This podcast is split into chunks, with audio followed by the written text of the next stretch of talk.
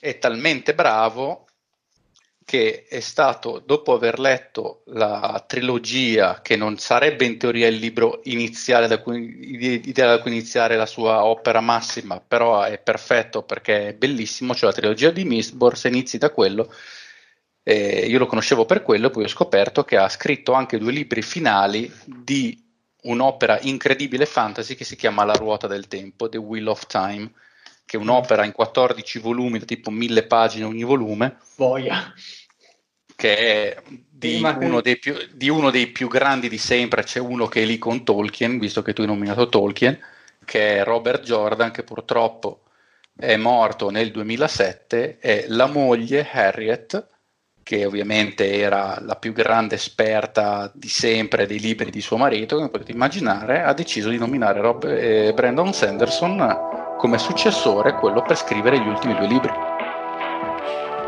Resta connesso sul canale, sulla podcast tanto è free. Qui si parla di NBA, top player MVP Di schiacciate tipo Neil, resto in guardia Michael Kidd Cambio vita, cambio mood, cambio stile, nuovo team Rap game, collet game. A noi ci trovi sempre caldi, no fake Omis Nella storia Barclay sono in guerra con i Warrior Proprio come Stephen Curry Gioco a fianco LeBron James Top 10 come Kyrie One shot Hall of Fame Northside Tipo i Thunder Playmaker sto davanti Come Tony Parker Ho una media come Garnet Come Boston come i Lakers. Io sto dentro nel mio posto Sold out come i Blazer Noi campioni di ignoranza Qua si beve siamo al nord. Quando schiacci sfondo il vetro ti ricordi Michael? Mi cade Omi sulla podcast Lascia stare poi la Fox online già sai dei campioni dei playoff. Questo è basketball. Basketball. Questo è basketball. Basketball. Siamo campioni. Campioni. Siamo campioni. Campioni. Siamo campioni. Campioni. Siamo campioni. The Omis Benvenuti, benvenuti e come potete sentire anche questa settimana eh, la voce è quella bellissima del Marione eh, che vi dà il benvenuto a questa nuova puntata di The Omis, o meglio, quello che rimane dei The Omis perché eh, no, diciamo, diciamo che ce l'abbiamo fatta, abbiamo bollito il, il, core. Eh, la parte quasi originale, tutti gli originals, eh, infatti il Fede si è salvato solo perché è entrato in gioco qualche puntata dopo. Per un pelo di culo. Altrimenti avremmo bollito anche lui. Quindi un grazie, saluto grazie. ai miei compagni di questa sera, eh, come avete già potuto sentire, il Fede un conduttore, c'è solo, solo un, conduttore, un conduttore, un conduttore. No, dai, piano, ragazzi, perché sapete il rispetto che ho per il Dile. Ho capito, ma non c'è. Fate... In questo eh, momento c'è solo un conduttore, è fattuale. Possiamo dire che al momento sono il miglior conduttore del podcast presente, questo sicuramente sì, però insomma non siamo qui a vantarci di chi si chiude il colletto e chi no. Un saluto a proposito di moda anche al nostro amico Lorenzo. Un saluto a tutti quelli all'ascolto, tranne agli snitch e come diceva il Mario, a quelli che si abbottonano la camicia fino all'ultimo bottone senza cravatta. Senza cravatta, perché giustamente quella è l'utilità dell'ultimo bottone e serviva che lo dicesse Lorenzo, no? Ignoranti. E, ehm, la belva, non, non, abbiate timore, arriverà prima o poi. Aveva detto poco fa che sarebbe arrivato, quindi un'ora, un'ora e mezza sarà qui. Aspetta un attimo, po- poco fa si quantifica con le 21.50, quindi esattamente mezz'ora fa. Eh vabbè, ma quindi... Ci sono, ci sono voci Stava arrivando al Velcom che pare che faccia la stessa cosa anche con le esercitanti. Tra poco vengo, sto arrivando e dopo 40 minuti. Eh, vabbè, ma questi sono insomma cose. Non sveliamo gli altarini. Che al nostro pubblico non interessa. Il nostro pubblico è qui per sentirci parlare di basket. Eh, salutiamo anche, però, doverosamente. E sono sempre meno convinto. Il, eh, il, caduto di questa settimana, quindi parlandone da vivo, mandiamo nostro, un caro abbraccio allo zio che purtroppo è stato sconfitto dalla vita. E ha deciso di autobollirsi questa settimana. È stato sconfitto dalla ninfa e dalla vita. È molto scortese, molto scortese da parte, da, da parte tua. Bene, eh, ma eh, non tergiversiamo e andiamo a parlare di basket. Eh, ovviamente ehm, l'attualità resta tutto sommato stagnante, eh, non ci sono troppi aggiornamenti per quanto riguarda la ripresa della stagione. Abbiamo appena avuto in esclusiva mondiale, solo noi, solo qui al processo, una bomba incredibile. L'hanno fatto apposta, hanno aspettato che cominciassimo no, no, io ho visto la mail arrivare da adam.silver.gmail.com Ma se secondo me Silver se la faccia da Yahoo? Non lo so. cioè... Sai che hai ragione, la faccia da Yahoo. La faccia da Yahoo. E che cosa diceva questa mail? Lore? Questa mail praticamente dal contenuto sconvolgente dal punto di vista del marketing ci rivela come la prossima stagione, se ci sarà una prossima stagione ovviamente, il fornitore ufficiale dell'oggetto principale della pallacanestro, ovvero il pallone, non sarà più il nostro amato Spalding, ma dopo 37 anni di onorato servizio verrà sostituito da Wilson, che per intenderci è quello che eh, fornisce già l'NCAA, quindi è già abbastanza, cioè, i giocatori comunque conoscono e non credo che ci saranno troppi problemi onestamente, alcuni per il Twitter cominciano già a gridare ah ci saranno già due mesi di brick. Beh allora per, mi permetto di dire che se dei professionisti eh, del genere fanno problemi su, su, una palla da basket esatto. direi che hanno propriamente sbagliato quando noi si era piccolini se non c'era altro si tirava a canestro anche col Super Santos. O coi mattoni. No, Però, in realtà quando non c'era il Super Santos si tirava altro perché era la base del Super Santos quando, poi era versatilissimo potevi giocarci praticamente a qualsiasi sport. Anche a pallamano. Quindi, quindi, quindi, molto bene. Bene, andiamo a iniziare con una piccola, diciamo così, una piccola trovata del nostro genietto Lorenzo, che per queste cose ha un certo fiuto ehm, sì, per, per lo spettacolo, come, diciamo così. Come Pippo Inzaghi per il gol. Andiamo. Esatto, esatto. E ci ha proposto una, diciamo così, una piccola retrospettiva uh, sul draft in generale, su come so- si sono comportate. Um, diciamo così, uh, prendendo un periodo di 5 anni, se non sbaglio, vero Lorenzo? Allora, sì, per fare un, un, piccolo preambolo, non è tutta un'idea mia, devo rendere un conto anche al Simeone perché io sono partito dicendo prendiamo un Sempre draft. Sempre De Omis, eh? Marchio registrato. No, anche qui ci sarebbe da fare un altro disclaimer perché è un'idea rubata agli amici cazzi tuoi. no, vabbè, comunque, eh, riprendendo un po' quello che fanno gli amici della Bonanza, volevo andare a rivedere quello che era un draft, eh, un draft abbastanza recente, senza andare Grande a fare. Bonanza, li salutiamo. esatto, senza andare a fare l'ipsterata anni 90 anni 80. L'idea era perché non prendiamo il draft 2013 che è pieno di mostruosità e roba da cavarsi gli occhi e il Simeone si, accod- si è accodato dicendo ma perché non andiamo a fare una cosa un pochino più corposa, più omogenea e prendiamo un lustro, cioè vediamo come dal 2011 al 2015 le franchigie, le franchigie si sono mosse eh, con scelte o con scambi e andiamo a valutare un po' quello che è il loro operato. Vediamo Siccome ovviamente... sa fare chi non sa fare. Esatto. Siccome noi ci conosciamo e sappiamo che andremo inevitabilmente lunghi, abbiamo deciso di dividerla in est e ovest. E quindi questa pa- sera andremo che, aspetta, a esaminare che, è, una paracula- è, è, una paraculata per dire che siccome ci è venuta oggi alle 4 non devi dire tutto Lorenzo ma sì, è l'ora che fai anche con le ragazze cioè non tienitele per te certe cose Va bene, dai, io mi piace svegliare gli altarini, rendere partecipi gli ascoltatori, dai. Comunque, prego, prego, la, la, lancia, lancia il giochino. E appunto dicevamo, abbiamo preso in considerazione que, quel lustro di, dell'inizio dello scorso decennio e um, andiamo quindi a iniziare con uh, gli Atlanta Hawks.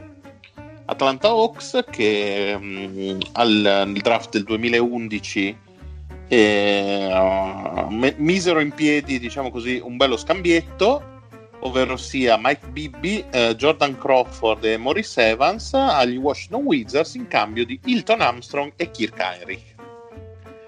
E... Hanno, scambiato, hanno, scambiato, praticamente la, la, la, la, loro prima. Esattamente, esattamente.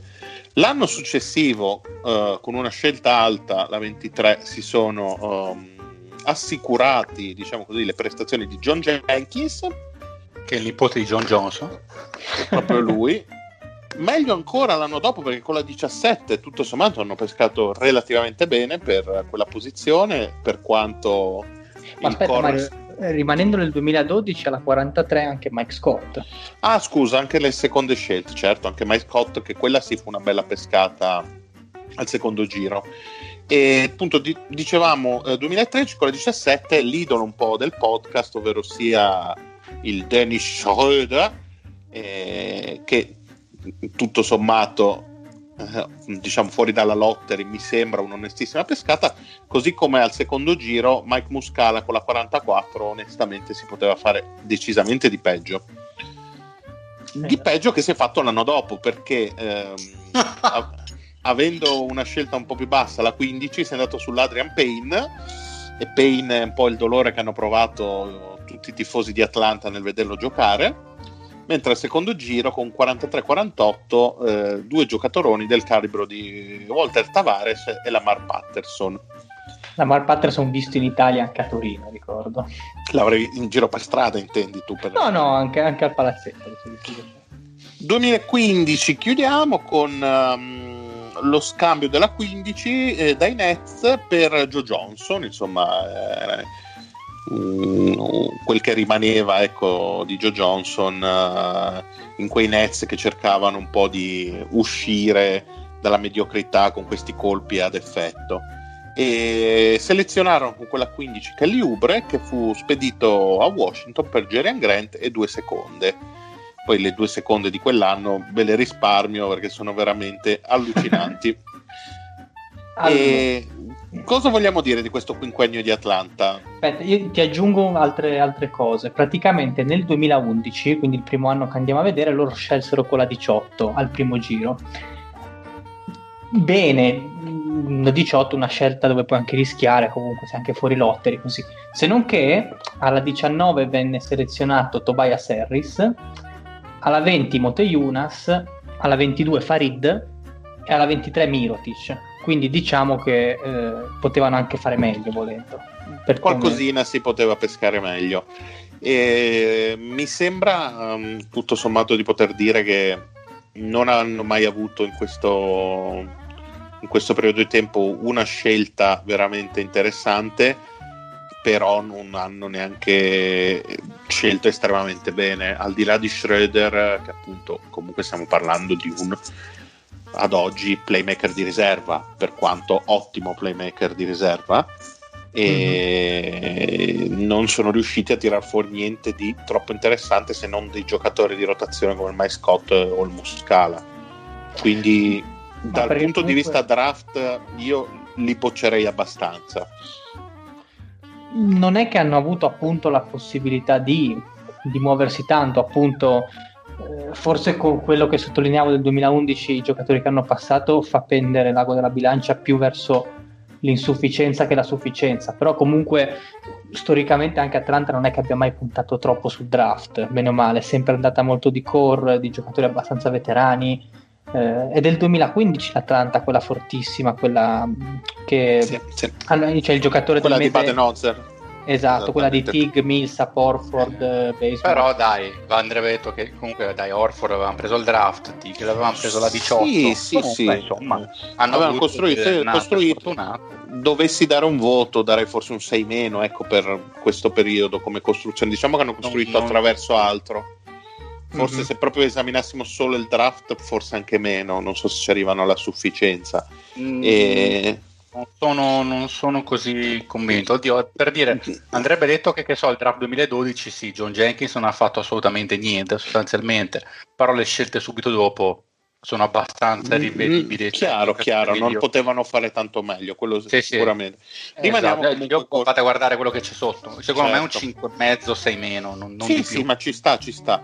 E più interessante invece la questione Boston, perché... Sì Boston uh, ha fatto delle cose più interessanti sia nel bene che nel male, mi viene da dire, perché tutto sommato è, diciamo, um, si ferma giusto il periodo prima dell'accumulare tanti asset. Eh, che poi è stata un po' l'accusa che è stata mossa alla dirigenza in questi ultimi anni, questo continua a accumulare e non volersi separare delle scelte nel momento giusto, quando magari si potevano prendere delle superstar uh, o il Paul George di turno o simili. E Boston ha iniziato il 2011 con uh, secondo me una buona scelta perché Marshall Brooks mm. alla 25 e segnalo subito che alla 30 c'era Jimmy Butler ok però tutto sommato esatto, sì, si, poteva pescare molto pe- si poteva pescare molto di peggio. E così come Etoan Moore che poi è stato scambiato a New Jersey per Fuffa mi scrive il, il nostro caporedattore. Confermo, con, la, confermo. Con, la, con la 55 mi sembra una più che ottima pescata. Oh, l'anno dopo, draft del 2012, mi ricordo molto bene che questa Boston aveva due scelte uh, consecutive e decise di puntare su due lunghi, due lunghi che per motivi diversi al college, diciamo così, uh, avevano suscitato diverso interesse. Alla 21 si andò con Jared Sallinger, quindi diciamo così il, un lungo sottodimensionato, molto attivo, molto culone anche, bisogna dire la, la, verità. E con la 22 eh, Fab Melo eh, il compianto Fab il compianto Fab Melo eh, che era un, un, ombrello difensivo un classico lungagnone molto molto grezzo che con le braccia che non aveva idea di cosa fosse la pallacanestro ecco però. esattamente. E diciamo quindi che, sì, questa 22 arrivò per tutta una serie di, di, di, di scambi e controscambi che a volte coinvolgono le scelte NBA una di queste vede protagonisti di Oklahoma City Thunder che ricevettero Perkins e Nate Robinson e scambiarono questa scelta, scelta che precedentemente era arrivata dai Clippers per dei diritti su Eric Bledsoe. Comunque, questa scelta qua era dei Thunder, arrivò a Boston per giri e rigiri, vediamola così. E al secondo turno, al secondo giro, un Chris Joseph alla 5, un dimenticabile Chris Joseph alla 51. Comunque, cioè, abbastanza giustificabili queste 21 e 22 perché se andate a vedere il resto della compagnia, a parte eh, un Draymond Green alla 35 e un Jay Crowder alla 34 non c'è molto di più. No, ma infatti, cioè, ci poteva stare Sallinger perché... era buono secondo sì, me, soltanto sì, che poi diventò sì, un panzone orrendo. Ma poi con un, con, con, un con, con un, contratto orrendo. È una scelta tutto sommato coerente perché eh, vai a prendere un giocatore comunque che all'epoca eh, sembrava già praticamente pronto da subito, ovvero sia Sallinger, che faceva molto anche della tecnica, perché comunque era un giocatore tecnico, molto tecnico. Eh, il suo punto di forza, e eh, andavi a metterci vicino una super scommessa, grezzissima da sgrezzare, che però eh, aveva tutte quelle cose che a Salinger mancavano. Quindi con due giocatori sostanzialmente cercavano di farne uno, uno completo, diciamo così, questa poteva essere l'idea. Poi le cose purtroppo non sono andate bene, nella fattispecie per Fabmelo sono andate malissimo, ma insomma diciamo che non è la sede questa per ricordare la sua storia. Anno dopo, uh, scelta in lottery, borderline lottery, con la 13 vanno un altro lungo il Kelly Olinick, uh, scelta che all'epoca, anche questa ricordo ampiamente ci poteva stare, forse Olinick uh, veniva accreditato anche di qualche posizione in meno, ma al di là della, mh, mm, del, dire, dell'affollamento che potevano avere in quel ruolo, ci stava anche questa come scelta per provare a cercare nel mazzo uno buono, un po' la filosofia la Inchi. Incominciamo ad ammassare più o meno talento, poi vediamo dove siamo andati bene e dove non abbiamo fatto un buco dell'acqua. Ci stava anche perché comunque era il classico lungo da Boston, cioè uno che ti sa leggere abbastanza il gioco, cioè quelli erano ancora i Celtic, Celtics di, di Stevens un po' embrionali Esatto, però comunque eh, si capiva già che voleva un certo tipo di giocatori che a pallacanestro ci, ci, ci sapessero giocare, comunque Olinik non sarà mai stato un lungo dominante, però è uno che dal punto di vista di quel playmaking in più, anche solo i giochi dal gomito, ha sempre saputo eh, dare il suo contributo. Ecco. Se poi vediamo che alla 15 c'è un certo Giannis, eh, boh, era i, i, nascosto come poche eh, cose. Esatto, esatto. Ma il draft uh, del 2013, al di là di Giannis, è veramente di una pochezza disarmante. Eh, credo ci sia Oladipo come secondo miglior giocatore Gobert, poi, Gobert se vuoi prendere e poi esatto ma erano veramente delle scommesse sì. che insomma bisognava avere coraggio ecco, per fare per indovinare la mossa giusta, cosa che ha fatto indiscutibilmente Milwaukee.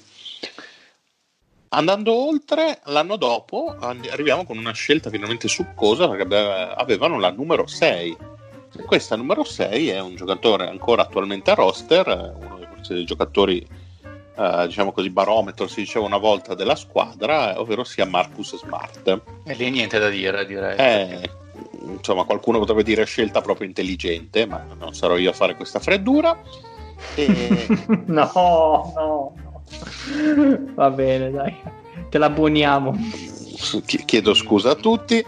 Ma non vedo perché abbonarla.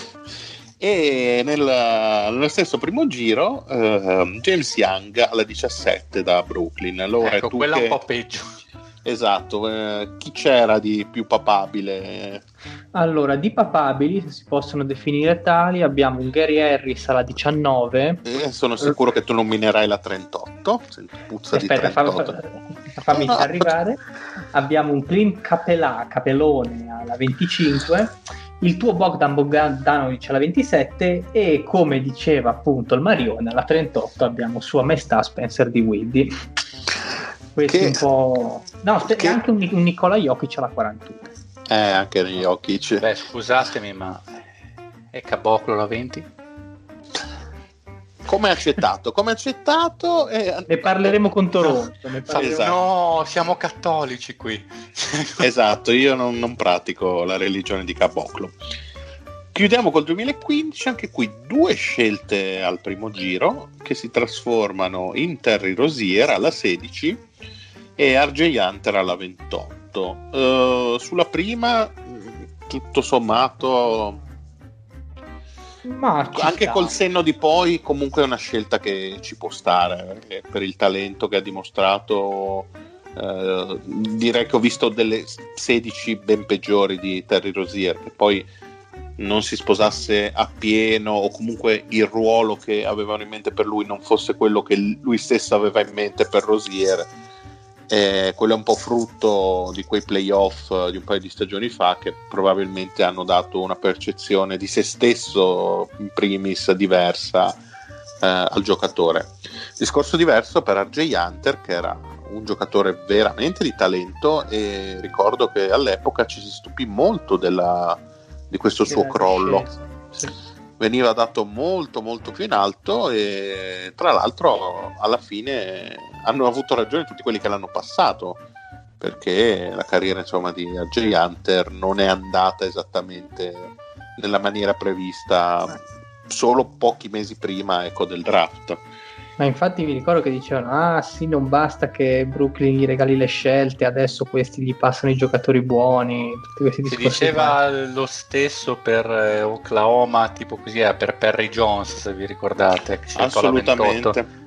Che non ha mai combinato, era tipo Durante 2, non ha mai Ma io ci credevo tantissimo, me lo Ma anch'io, per, me era, per me era anche, fortissimo. Anche secondo me. Si vede che era un e... coglione. Eh, ma quello, penso che anche RJ Hunter uh, sposi appieno questa descrizione.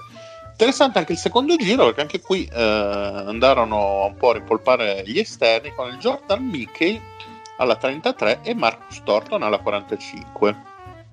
Mm, qua invece nulla da segnalare perché veramente il secondo giro di questo draft è un qualcosa di abbastanza mesto c'è alla 54 scelto da Utah tale Dani Diez della Faia boh, per gli amanti ma, ma, ma chi è Zorro? esatto. Oppure invece c'è, c'è il nuovo Siddhartha alla 52 scelto da Dallas Satnam Singh Ma Bahama. Poi ve- vedo che poi citeremo anche la 53 più avanti con un'altra squadra. Eh, bravo. Ma, ma non, non facciamo spoiler non, non facciamo spoiler. come Fede come giudici questo quinquennio da parte di, di Boston sul draft?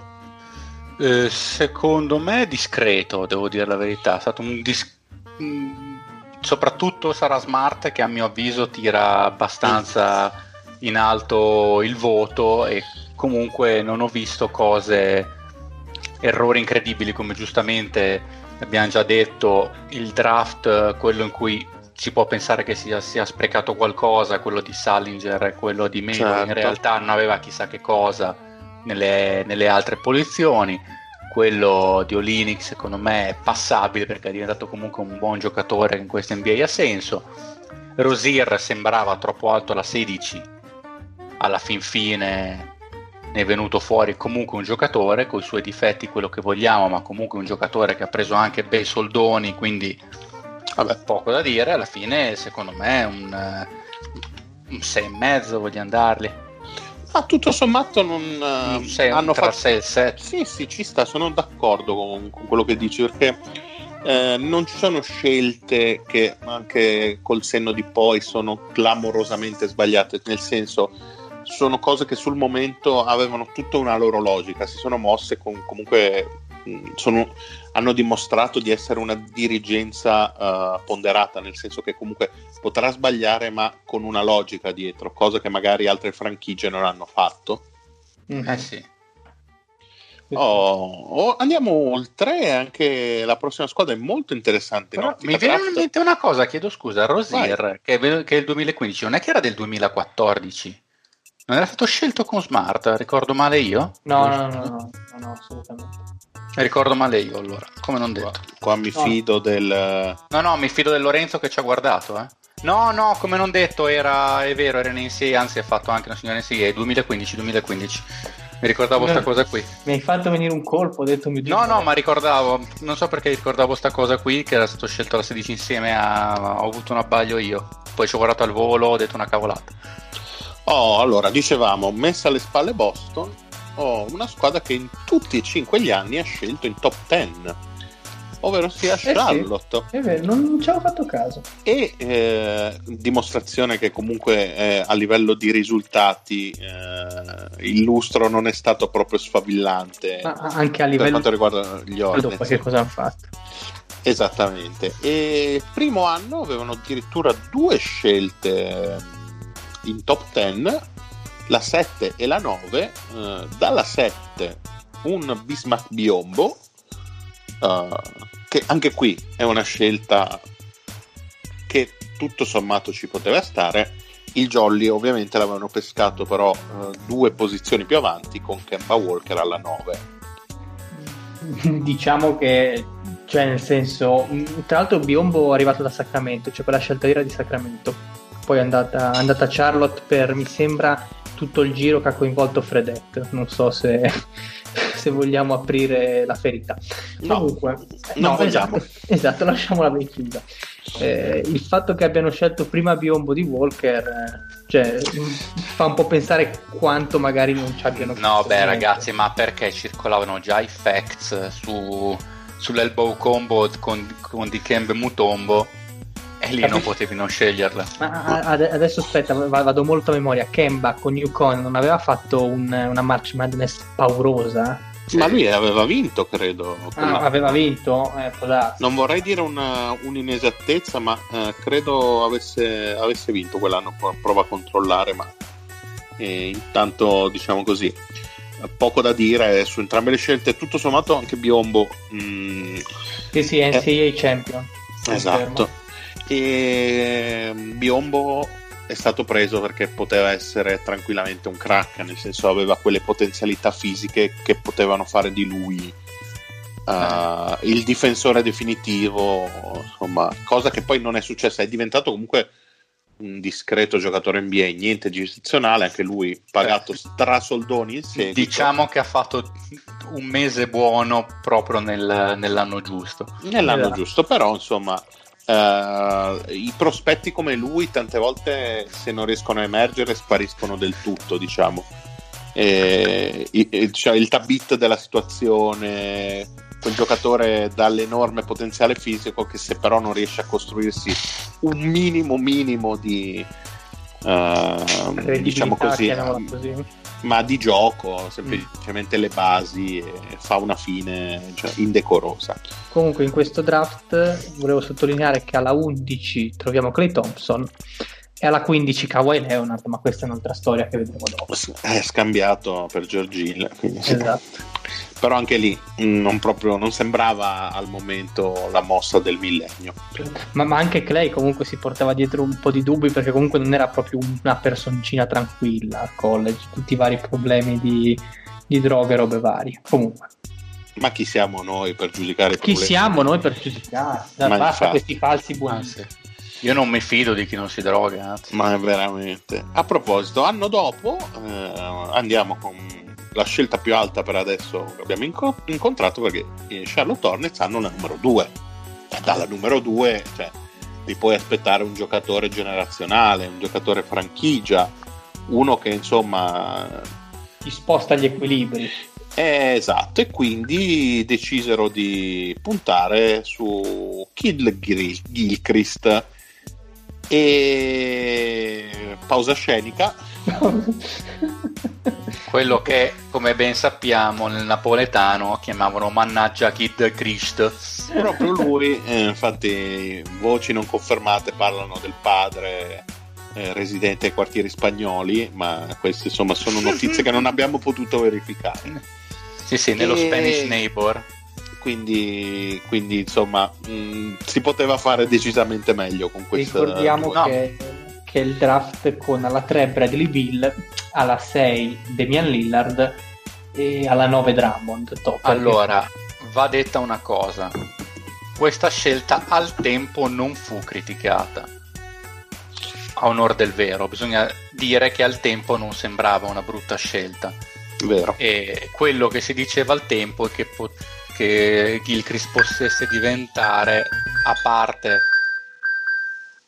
sì. a parte questi suoni assurdi da sonar penso che stiamo facendo caccia ottobre, e caccia ottobre rosso deve essere.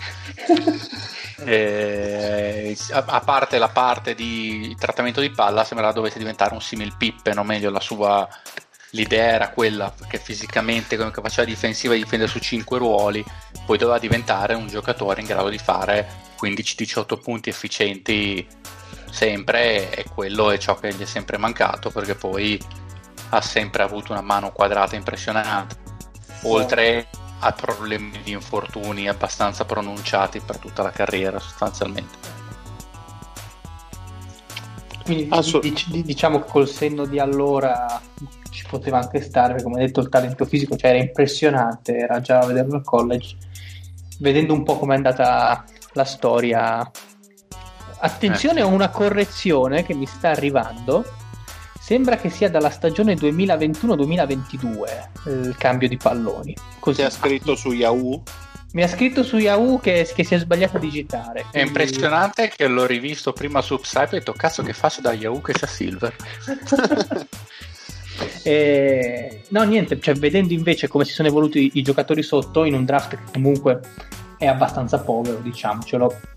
Mm, sì, potevano fare abbastanza meglio. Comunque ribadisco, eh, andiamo avanti, poi tireremo dopo le somme su Charlo. Assolutamente. Eh, secondo giro con la 31 Jeffrey Taylor.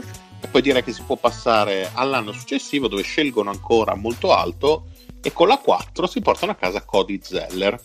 Vai Fede in merito a Cody Zeller. Bene. ecco, il commento del Fede dice tutto.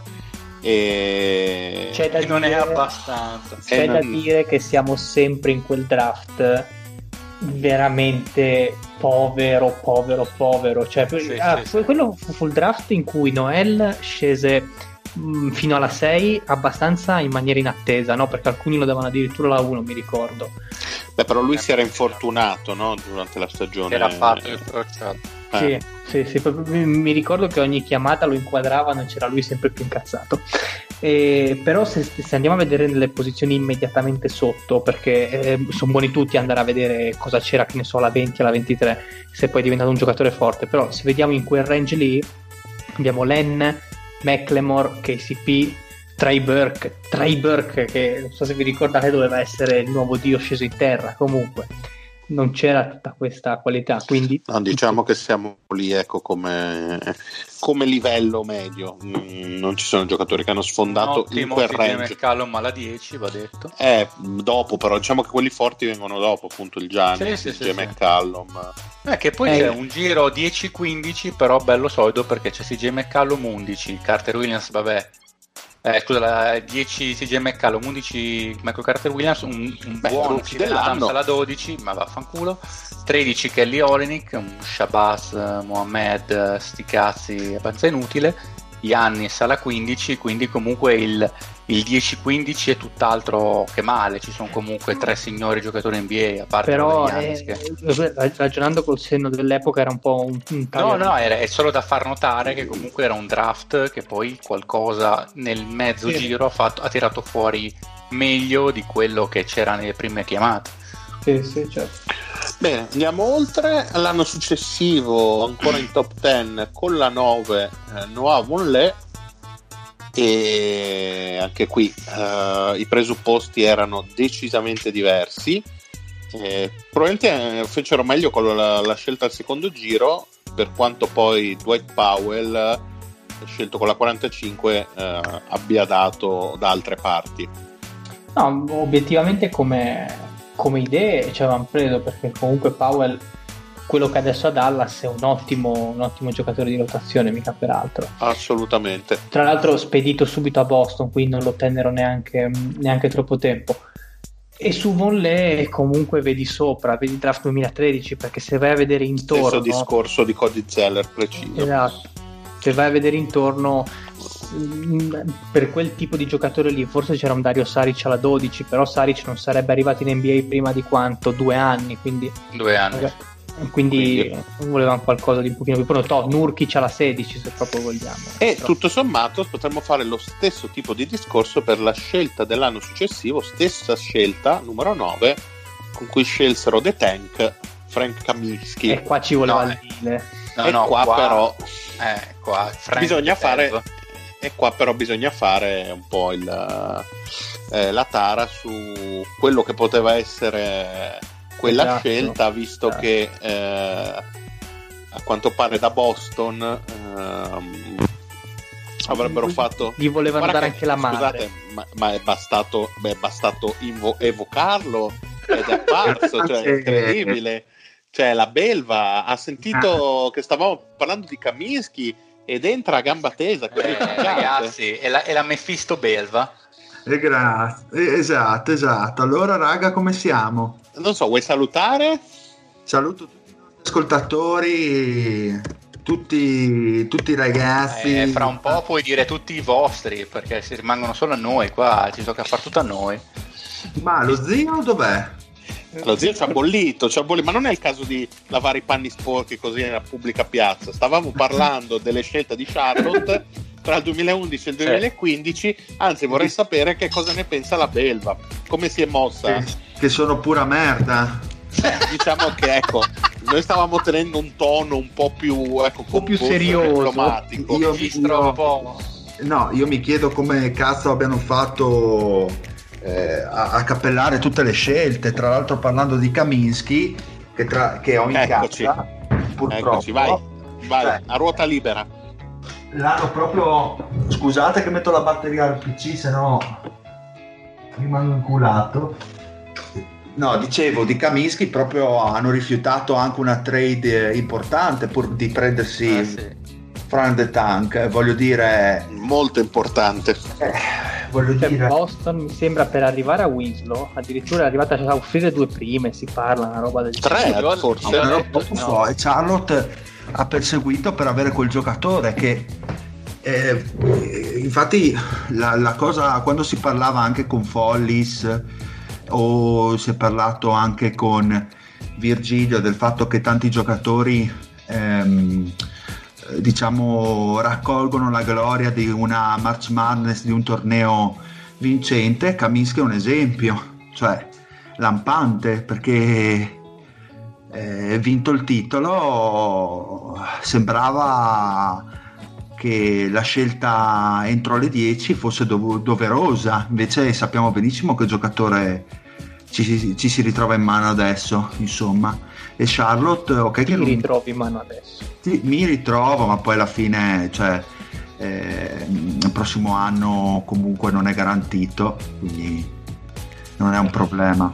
Quindi abbiamo capito che Charlotte con le scelte, pur avendo male. scelto sei volte in cinque anni in top 10, ci ha cavato solo un Kemba poi, Walker poi, diciamo, veramente di livello una cosa dra- a, me, a, me, piace molto vedere i draft vedere l'evoluzione dei diversi giocatori e voglio dire che Kaminsky nono, non ha scelta Winslow, Turner poi c'è il Trey Lyles eh, ai Jazz che anche quella non si può vedere e il 13 è stata Booker eh? Eccolo lì, che, che ah, è proprio quella serata in quella serata lì mi ricordo che eh, non ci, Phoenix non si aspettava di avere Booker a quella scelta. C'è anche da dire che Booker aveva tipo 12 anni quando è stato scelto, quindi magari si spiega anche così uh, il fatto che sia arrivato fino alla 13. Come scusa che mi sei saltato? No, al massimo sarai tu che sai. Eh, sei te dire eh, sai. Ecco. Sì, no. sì, beh, sono io come sempre. No, dicevo che probabilmente Booker era sceso così tanto, anche perché comunque all'epoca era sì e no un teenager e quindi eh, sì, poi ancora diversi dubbi. Poi ai Wildcats comunque era il rimpiazzo della guardia titolare che adesso non mi sovviene che sia stato quell'anno, non so se vi ricordate voi i titolari eh, di Kentucky. Eh, Giulio, Giulio Ursela, mi sembra. Ah. Giulio, credo. Giulio, Giulio, Giulio from Tarsiento. Tarsieno, che grande. È arrivato squadre... quindi... Quante squadre siete riusciti a fare? Eh, essendo Charlotte la terza, quindi penso che questa puntata durerà sei ore, quindi ah, andiamo avanti. Okay andiamo avanti spediti con Chicago. Eh, Chicago il primo mm. anno con due scelte, la 23 e la 30, diciamo così, eh, ha fatto un bel, una bellissima accoppiata perché con la 23 arriva Nicola Mirotic eh, eh, da Real Madrid. Houston, preso, scelta presa sì. da Houston. E Jimmy Butler con la 30 a chiudere il giro. Direi che Beh, c'è poco da aggiungere. Eh sì, sì, beh, non si può dire niente, onestamente. Sì. Quindi, mm. eh, anno dopo, sempre quel range, con la 29, portano a casa il Marquis Stig, il fratello di Jeff. Questa sì, diciamo, scelta abbastanza dimenticabile. Dimenticabile anche perché, cioè, nel senso, sotto non c'era molto altro, a parte Draimondo che ritornerà abbastanza pesantemente in questo in questo giochino, però Chicago era, era, gli anni in cui era veramente forte. Ecco, Chicago non è solo il nome della squadra, perché l'anno dopo, eh, alla 20, prendono uno dei giocatori NBA più scarsi attualmente ecco. presenti in Lega, ovvero sia eh, più brutti e più neri. È, è, più nero del carbone perché Tony Snell eh, è veramente uno degli uomini più scuri che la storia abbia mai visto eh, affacciarsi. E questo era il dra- Tony Snell, cos'era? 2013. Ah, 2013. E... Il nefasto draft del 2013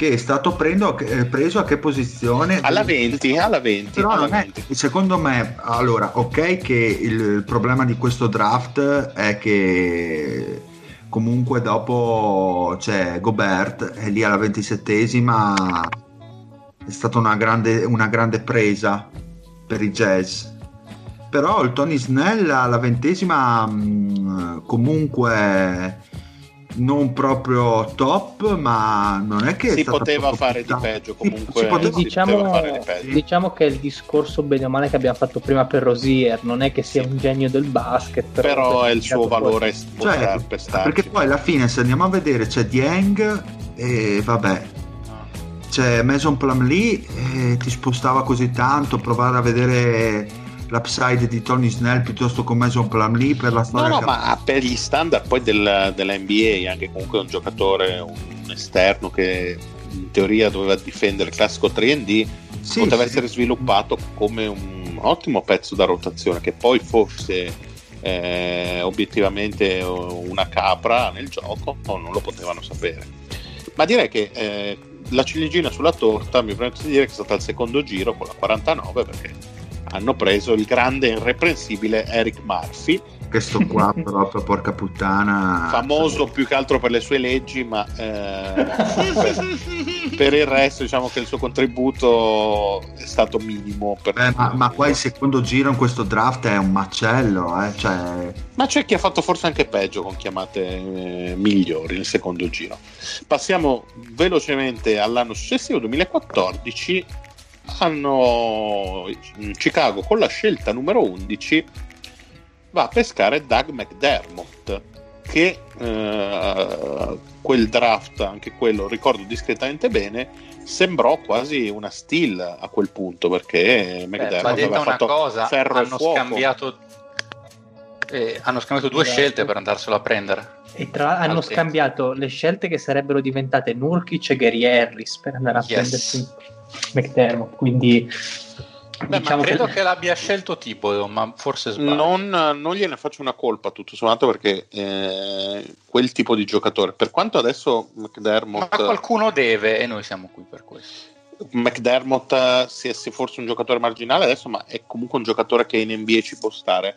Un tiratore di quel tipo, comunque di quella stazza, mh, con uh, l'evoluzione del gioco, nel senso proprio stiamo parlando degli anni uh, in cui si iniziava proprio a spingere sempre di più verso questo passaggio a, a, a un tipo di basket molto più perimetrale era una scommessa che probabilmente andava fatta. Cioè ci sta, non, non mi sento proprio di criticarli. Tanti pensavano che l'anno che l'avremmo preso noi alla 8 eh, se non sbaglio è l'anno di Stauskas questo. Sì, sì, sì Stauskas alla 8 tant'è ricordo ricordo ricordo la notte del draft seguita su Sky che tranquillo, lo stesso tranquillo insieme a Mamoli eh, quando si parlava insomma della scelta imminente dicevano ci aspettiamo un tiratore bianco e, però loro pensavano a McDermott arrivò Stauskas e furono molto sorpresi.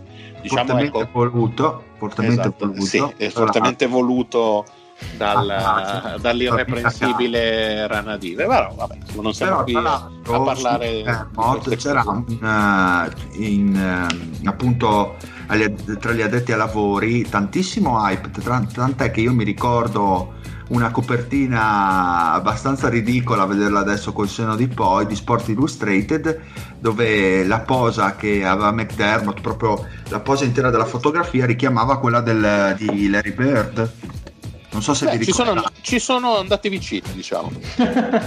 cioè, una, quella, si aspettavano veramente che potesse essere un giocatore e poteva spostare in NBA, cosa che poi alla fine non è accaduto. C'era tantissimo. Allora, l'ho trovata per descrivervela. C'è McDermott eh, bello tronfio con le mani sui fianchi. Sì, sì, tronfissimo, sì. E, e davanti a lui ci sono due cheerleader um, abbastanza avvenenti comunque adesso qua non stiamo a sindacare. Beh, voglio dire anche brutte le dovevano prendere. No no no sì assolutamente. Eh, che si mettono questa mano davanti al naso come per dire facciamo silenzio sulla college basketball secret, secret weapon. Comunque va bene. Beh, dopo, dopo la college secret weapon direi che possiamo andare a chiudere a chiudere questo quinquennio, anche perché la scelta numero 49 di Cameron Berstow ve la risparmio, con uh, Bobby Portis alla 22, che mi permetto di dire questa, per quanto poi sia andata un po' a fare a pugni letteralmente con la scelta 23 di qualche anno prima, per il valore del giocatore mi sembra una scelta più che discreta. Sì, sì, più che altro sarebbe, cioè, per, per, assurdo sono squadre sopra che si può dire che abbiano sbagliato perché... Avrebbe esempio, fatto comodo da, in diverse franchigie, si sono d'accordo su questo. Esatto, per esempio c'è una Houston che, sempre citando un po' la maledizione da March Madness di cui parlava il Dile, che vedo selezionare Sam Decker, che aveva fatto anche un Final mm-hmm. Four veramente di altissimo livello, poi esatto. poco altro. Mm Beh, ma Decker eh. è un fenomeno. Eh. Bene. Allora, Dile, tirami le fila in due parole su Chicago, promossi o bocciati per le mosse al Beh, in questo eh, quinquennio? Eh, eh, in questo quinquennio è da ricordare bene solo le, prime chiamate del, del primo Ma anno. No, direi che già solo quello lo fanno promuovere, anche perché a parte cioè, quello, comunque... quello, di, Char- di, quello di Charlotte, tanta roba, eh, solo per aver preso... Jimmy Butler, certo. Esatto, esatto perché... C'è, più... però da dire che come ho fatto per altre squadre eh, il giudizio al di là dell'ottima scelta di Jimmy Butler va anche a diciamo così si può dire che non hanno fatto grossi errori nel senso non eh, sono tutte scelte che bene o male ci stavano sapete cosa giro. sarebbe stato interessante fare ma sicuramente mh, serviva a prepararsi ancora, ancora di più questo giochino che è figo vedere i voti le votazioni del del draft date dagli insiders. Però tu mi insegni, tu mi insegni che è controproducente eh, ah. proporre al pubblico una cosa più figa di quella che stiamo facendo no, adesso. Per poi, cioè... anche, per, è contro... anche, più difficile. Allora, questa parte verrà tagliata me... in post produzione. Esatto. E siccome il deal è uno di quelli che quando sfodera il suo 15 cm e pompa la ragazza dice eh, se ne avessi 25 quanto sarebbe bello. Eh, sarebbe. Guarda, non avrei saputo dirlo meglio. Esatto, esatto, esatto così Fede, proprio questo. Ma a proposito di squadre che al draft... E, e qua ci divertiamo ci hanno dato dentro, andiamo con i Cleveland Cavaliers. Anche perché in questi cinque anni hanno avuto per la bellezza di tre volte la prima scelta assoluta. A volte è andata bene, a volte un po' meno. Vabbè. Incominciamo, eh, famosissimo draft 2011, eh, scelta numero 1 e scelta numero 4. Con la numero 1 eh, Kyrie Irving, penso che non ci sia niente da dire tra l'altro, aspetta, numero uno arrivata dai Clippers, che non era, non era dei Cavs. Praticamente in deadline al febbraio 2011 Uh, i Clippers scambiano Baron Davis e la loro prima e ricevono da Cleveland appunto Mo Williams e già Mario Moon una roba un po' sì un po' sì un bello scambio quindi molto bene i Clippers molto bene, sì. Eh, e poi molto bene anche Cleveland che alla 4 comunque va a pescare Tristan Thompson. Questa è una scelta invece che potrebbe dare adito a un po' di discussione col senno di poi. Come lo giudichiamo? Perché comunque... Eh, non benissimo. Beh, eh, ecco, Esatto, vai, giustifica perché... Non benissimo perché col seno di poi, eh, cioè vedere che hai Kemba che è un all star fermiamoci sugli all star senza andare magari a vedere chi ha avuto anche una carriera un po' più proficua. Eh, voglio dire c'hai Kemba Walker Clay Thompson Kawhi che è questo grida vendetta secondo me più Però che Clay Dile, ti fermo subito. Tu mi drafti Kyrie Irving magari con tutti i dubbi del caso che si porta dietro perché giocò quante partite? 3 o 4 a Duke? 3 credo sì. Esatto e poi alla 4, cioè tre scelte dopo, gli vai a prendere un giocatore molto simile come Kemba Walker. O me... una scommessa assoluta come Leonard, perché Leonard, diciamo, c'era Io, quasi un signor nessuno per non addetti al lavoro. Sì, ci sta, ci sta abbastanza il discorso. Io sono, io sono, allora, io sono d'accordissimo con quello che dice Lorenzo. Poi Cleveland negli ultimi due anni hanno fatto l'esatto contrario, perché si sono presi Garland certo. e Sexton, voglio dire. Sì, eh, però diciamo che è un po' diverso, però dai, per quanto io concordo che, una, che avrebbero forse dovuto fare una scelta diversa, però lì fai il discorso di ne prendo tutte e due, vediamo chi vince, esatto. magari diventa buono. Irving l'hai preso la 1 e Dio boh, cioè è la 1. Però cioè, poi sapete cosa? È una cosa che invece però mh, ci interessa sottolineare. Secondo me ci dimentichiamo quanto comunque eh, ci sia stato Tristan Thompson eh, in quelle finali del 2016. Sì, sì, no, no, è stato fondamentale. Cioè, anche solo per quella stagione lì, io penso che sia una scelta che è valsa tutto quello. Ah, esattamente. Ah, anche posso... posso fare un paio di domande? No. Vabbè, dai, ti diamo una, però non, non, non più di una, vai. Allora, come vedete voi, come avreste visto Kyrie e Clay insieme in squadra? Bene. Eh. Grazie al cazzo si può dire? Ah, ok, perfetto. E... Io faccio notare una cosa. Però, però alla 4 Eh, quel Clay Thompson no. Eh. No, no, no, non l'avresti preso. Comunque Tristan Thompson, solo per il fatto che ha tradito tipo 180 volte una Kardashian, merita solo l'elastino. Ma è ripreso dalle telecamere, cioè, perché questa è la cosa bella. Cioè, sì, amore, non lo faccio più. Aspetta che devo scopare mi siete le troie. Oh, oh, oh. e, e mi Beh, faccio cioè... anche beccare. Ma eh, secondo me il, il numero, cioè, diceva lo giuro e, e, si metteva proprio la mano che pozzava ancora dei fregna davanti alla bocca per dire no, ti giuro non lo farò mai più. Che bella immagine. Mario, tu che no, Mario e Fede, voi che siete sempre bravissimi con le pronunce, eccetera. E Lorenzo subito dopo io sono il peggiore in classifica e lo zio è fuori.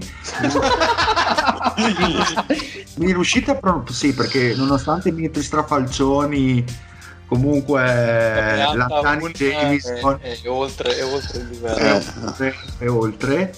Ehm, cioè mi riuscite a pronunciare la 56esima scelta di questo draft? Eh, dovrei scoprire chi è però. Eh, oddio. Chukuyudibere Maduabum ma io sono abbastanza sicuro di averlo sentito dire dal Cook in diverse occasioni. Eh. sì, con quanti? 10 spritz in corpo, magari. Sì, a parte che non beve spritz, il Cook non ti permettere mai più di dire una cosa del genere, solo tagli lisci o birre, cioè, quindi Chied- non ti permette. Comunque è soprannominato Ciuciu il nostro... Ah, è vero! Il, il Cook? no, no, sì, anche il Cook. Il Cthulhu, lui è vero. Bene, mi piace che è già degenerata tantissimo da quando è eh, arrivata la belva. Esatto. Andiamo oltre l'anno dopo. Come a, dimostrazione che c'è solo un conduttore. Eh, beh, questo l'hai detto tu. Eh, draft del 2012 e qua numero 4 que- gli Waiters eh, questa forse grida vendetta eh, più di altre mentre alla 17 Tyler Zeller quindi un altro Zeller non che propriamente il migliore. Anche questa ovviamente grida vendetta. Ecco, se era andata bene con Kairi, diciamo che l'anno dopo non bene, bene ma non benissimo. Soprattutto Waiters, che tra l'altro era già la quarta scelta molto discussa. È stata una scelta molto discussa. Uh, e col, col, senno di poi ancora peggio. Ha, ha ragione, anche perché veramente eccoli, magari un Lillard eh, che finiva mm. a giocare con Kyrie e con LeBron. Beh, beh, beh. E tra l'altro eh, Lillard comunque è un giocatore sempre sottovalutato perché mi ricordo, magari voi mi aiuterete in questo, mi ricordo che anche mm, in sede di draft non è che fosse visto proprio come, come, poi quel giocatore che è diventato. Beh, forse l'esposizione anche mediatica del eh. college che ha influito, nel senso non venendo da, un, da, un'università di primissima fascia, forse era un po' fuori dai radar per quello, perché penso che comunque il talento sia stato quello dal giorno 1. Comunque il rookie dell'anno l'ha vinto lui, eh, quindi... Ah, o Anthony Davis, non mi ricordo. No, l'ha vinto lui. Ha vinto, ha vinto. Lillard? Sì, l'ha vinto Lillard. Ah. Io boh, vabbè, hanno fatto, hanno fatto 16-17 di media, tanta roba. Eh sì, quindi, quindi sì. Quindi quest'anno bene ma non benissimo, ma l'anno dopo eh... la fortuna li ha premiati con di nuovo la prima scelta assoluta. E, e, e qui dirai, insomma, andiamo a costruire una dinastia. Si va a dominare. E si va a dominare, diciamo prima nota a margine con la 19 una ottima chiamata col Sergei Karasev. Pausa scenica anche qui. Però mia. tutto in secondo piano quando la 1 scelsero diciamo così il nuovo eh, non lo so non ha neanche un termine di paragone nella storia perché lui è lui. Con la prima scelta assoluta Cleveland Cavaliers select Anthony Bennett. Sì, con la forma fisica mia, tra l'altro. Bene. Circoliamo, andiamo avanti. No, sì, io no, darei un piccolo appunto perché hanno deciso che questo draft doveva essere epico e avendo una scelta a secondo giro tutto sommato alta, ah, bella 33, vogliamo dire, cioè, ho preso Bennett, ho preso Karasev, concludiamo con Carrick Felix, che io vi giuro è la prima volta che sento nominare. penso sia uno scherzo di Lorenzo. No, no, no, confermo e non, e non ritratto. No, qualcuno mi dia conferma che è uno scherzo, per favore. Da Arizona State, autore di 7 partite e 38 minuti, sì, ma non di media totali. Mamma mia. Beh, non escludo settimana prossima di proporvi la monografia di Kerry Felix, però vediamo, dai. Non voglio mettere ma adesso mi stai fa- eh, Wikipedia ci verrà in aiuto adesso mi fai vedere che, dove cazzo è sto Caric Felix a spacciare droga presumo. Credo eh? che si sia sposato e stia giocando online a qualche gioco sulla PlayStation cioè non... potrei sbagliarmi. allora l'ultima squadra in cui ha militato il buon Caric Felix sono stati i Melbourne United nel 2017-2018 secondo Wikipedia. Beh beh Bene. però tutto sommato poteva andare peggio. Mamma mia. Però, però la fortuna in quel di Cleveland è veramente ostinata oltre che cieca perché anno dopo eh, succede l'impensabile e ancora una volta la, la lottery premia i Cleveland Cavaliers che si vedono eh, assegnare oltre al ritorno di LeBron anche eh, la prima scelta assoluta. Gran si, potrebbe, si potrebbe dire grazie alla prima scelta assoluta. Ecco, mh, mm, questo poi sono altri discorsi, e, però eh, non, non, proprio peregrini, diciamo che ecco, il Fede aveva un po' centrato, eh, diciamo così, il, il punto forse quanto quella prima scelta abbia poi influito su, eh, sul ritorno. E, e, quindi cosa facciamo? Andiamo in Canada, andiamo in Canada a prendere quello che insomma unanimemente era considerato il miglior prospetto.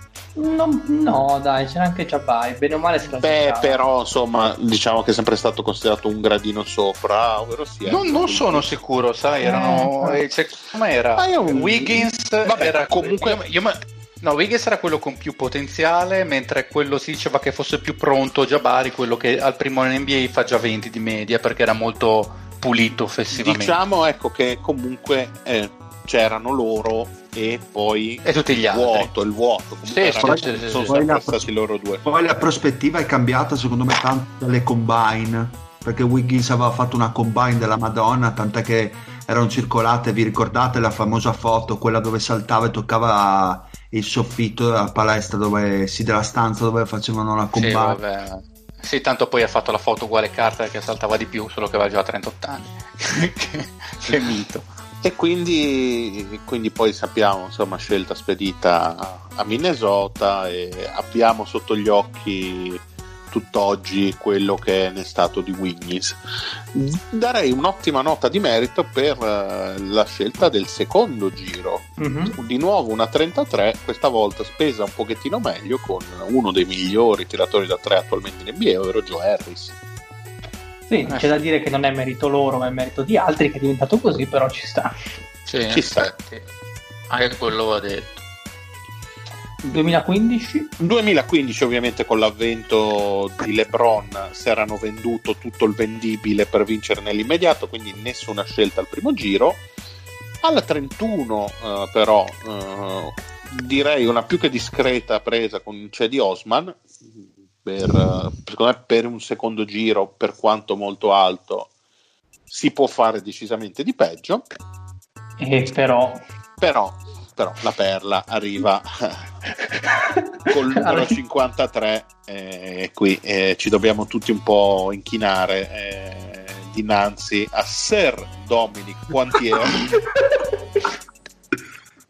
Cazzo avevo letto quello dopo che si chiamava eh, Dani Diles invece è Dani Diles. E invece no, e quindi stiamo, non serve che vi racconti io chi è Sir Dominic perché insomma eh, stiamo parlando di un quante volte MVP della Lega? Credo 42. Eh, quindi, quindi, direi che è proprio inutile spenderci anche delle parole sopra. Cioè, penso no, uscirà su Netflix. Della Lega una, del Felice, però. Eh, uscirà su Netflix una, un documentario sulla sua vita, quindi state sintonizzati. E Lore, insomma, cosa, come lo valutiamo questo movimentato quinquennio Scusa, Scusate un attimo. No, non sei scusato, ho fatto una domanda, poi dopo puoi parlare. Sì, vabbè, ma questa conduzione è un po' troppo... Non sei adibita a parlare adesso. Scusi, cosa c'è? Dile, dai, cosa vuoi? Cioè, il Sir Dominic Pointer ha militato nel 2019 una squadra che si chiama Trotamundos. Beh, allora, adesso Scusate. subito, subito, eh, Fede, adesso ti do un compito. Sì. Vai online e compri una maglia dei Trotamundos a ognuno dei, dei membri del podcast. Pago io, eh, cioè, Siccome siamo, podcast, siamo il podcast più preciso di sempre, dico anche che il nome completo di questa squadra venezuelana di pallacanestro è Trotamundos de Caro Bobo. De, ca- de Carabobo, sì. De Carabobo. Beh, io direi che oltre la monografia su Carrie Felix, aspettatevi qualcosa anche sui Trota Globetrotters o quelli lì. Insomma. Magari riusciamo a incrociare i flussi. Eh, tirando velocemente le somme sul draft The Cass, allora, mm, se gli diamo un occhio così eh, superficiale, ecco, può essere considerato un draft abbastanza rovinoso perché comunque hanno veramente sciallacquato e buttato via, buttato via scelte. Però, al contrario, mi verrebbe da dire loro alla fine l'obiettivo di questi cinque anni era vincere e in fondo hanno vinto nel, nel 2017. Poi se, poi se, magari si azzeccavano al posto di Anthony Bennett, prendevano qualcun altro, potevano vincere di più perché LeBron aveva un supporti cast eh, anche, anche, al posto di waiters diciamo forse più anche quella. posto, esatto esatto. Però, però, c'è anche da dire chi lo sa chi lo sa no, che LeBron no, avrebbe certo. accettato.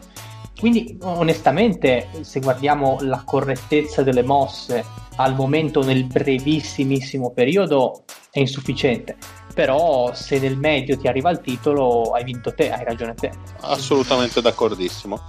Io direi cioè, sentiamo Fede. Io a, a, metà, perché è vero che nel mente arriva il titolo, però eh, tu quando scegli con la 1 Anthony Bennett non ti immagini che poi dopo ti, ti torna di ritorno il miglior giocatore degli ultimi vent'anni di NBA dalla free agency e quindi escluso, diciamo che quello è un liberi tutti. E qui secondo me io valuterei quello che, che era il, il, materiale potenziale prendibile e quanto l'hanno capitalizzato. E secondo me non benissimo perché Anche Bennett perché... secondo me è rovinoso. Eh, Waiters è semi-rominoso Zeller vabbè cioè secondo me ottimo cioè, draft il primo il 2011 e tutto il resto voglio dire o meglio forse due su cinque si salvano e gli altri due male sono d'accordo con Fede anche perché eh, voglio dire, basti pensare solo al 2013, se questi si prendevano la Dippo, cioè avevano tanta più roba. Per... Ho capito, ma o, o la Dippo mm, è esploso quando? Due anni fa?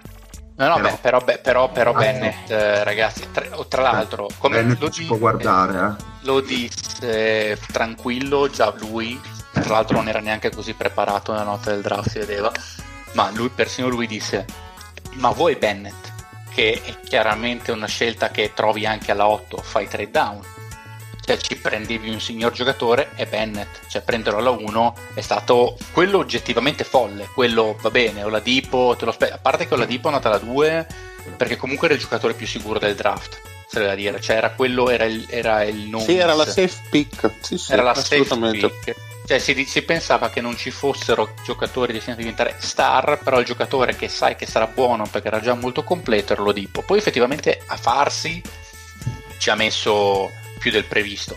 Oh, però cazzo, uno che era già un quantomeno discreto difensore e la, una palla con 5 metri di spazio libero NMA se la doveva mettere, insomma al posto di J.R. Smith o insieme a J.R. Smith in quella Cleveland, voglio dire, non è che avrebbe fatto schifo.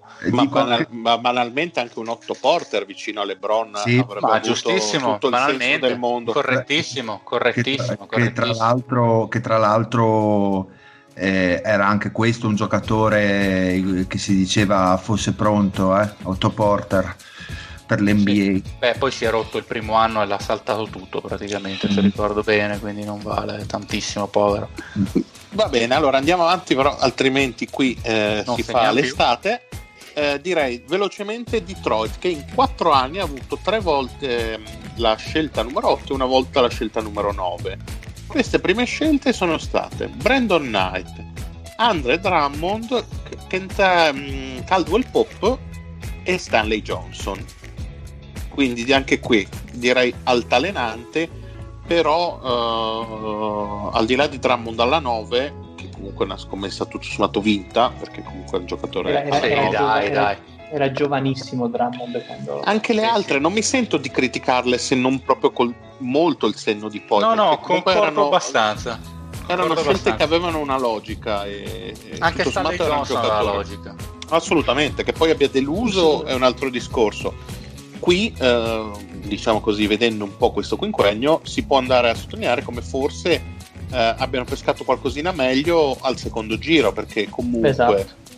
al di là del già citato Dinwiddie alla 38 nel draft del 2014, comunque secondo me anche Kyle Singler alla 33 eh, è, più che, è, più che, dignitosa e, e Middleton non... alla 39 che però con, per lo stesso discorso che dicevamo di Joe Harris non sono stati loro a valorizzare esatto comunque l'avevano scelto mm-hmm. quindi anche qui mh, mm, un po' come detto per, per altre squadre mi sento di dargli comunque una sufficienza forse anche qualcosina in più perché hanno fatto quello che andava fatto e avevano comunque trovato quello che doveva essere il giocatore di riferimento, che poi non lo sia stato per limiti uh, magari anche extra cestistici è un altro discorso.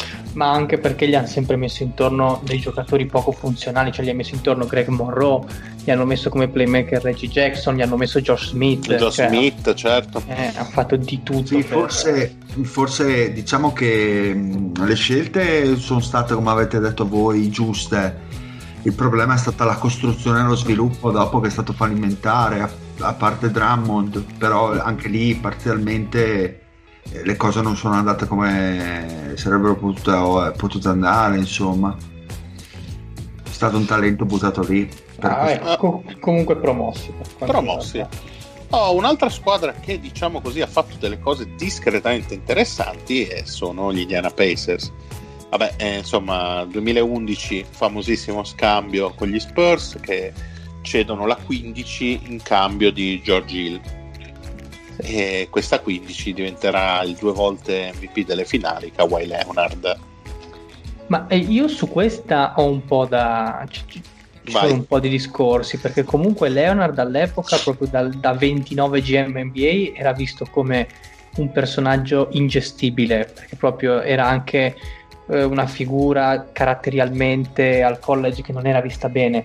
Gli Spurs furono gli unici a vederci qualcosa, quindi eh, non mi sento di dare tanto una colpa Indiana quanto un grosso merito agli Spurs. Indiana comunque aveva bisogno di, di, un play uno che sapesse portare la palla, anche buon difensore, perché comunque quella era la squadra eh, di Danny Granger e di, di Paul George che comunque stava diventando qualcosa di effettivo.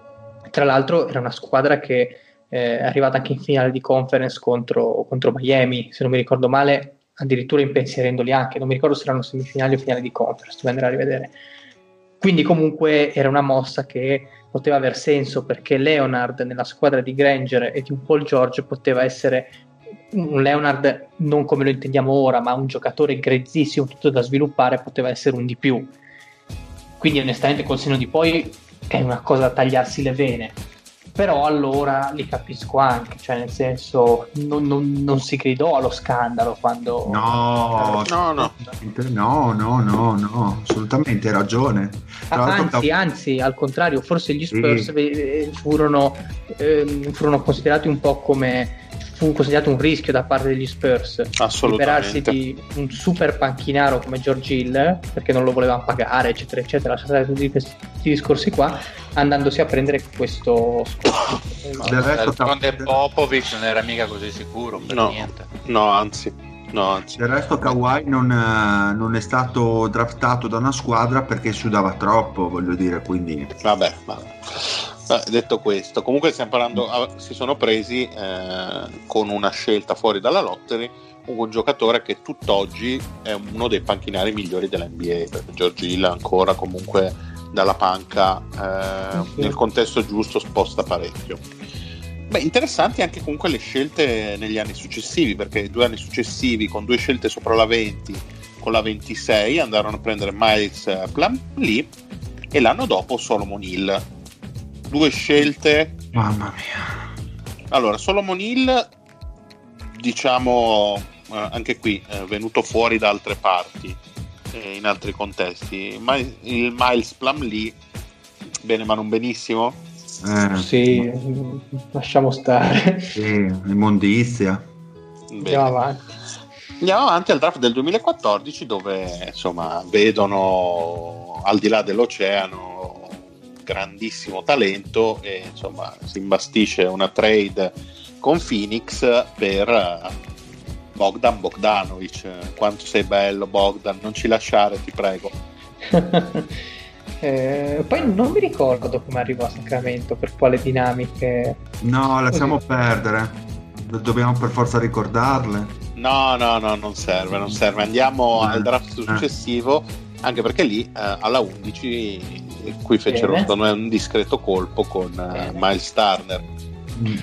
Bene, bene, anche perché gli serviva a lungo guardando anche quello che hanno lasciato sotto, non hanno, non hanno fatto dei grossi danni. Si sono presi un giocatore, secondo me, solidissimo, un po' discontinuo forse. Che, però. Esatto, dal primo anno, probabilmente il primo e il secondo anno, sembrava potesse diventare, premesso che lo possa ancora diventare perché ha tutto il tempo, forse addirittura molto più forte di quello che è oggi. Sì, ha ancora upside. Deve mettere un po' le, i pezzi insieme ancora.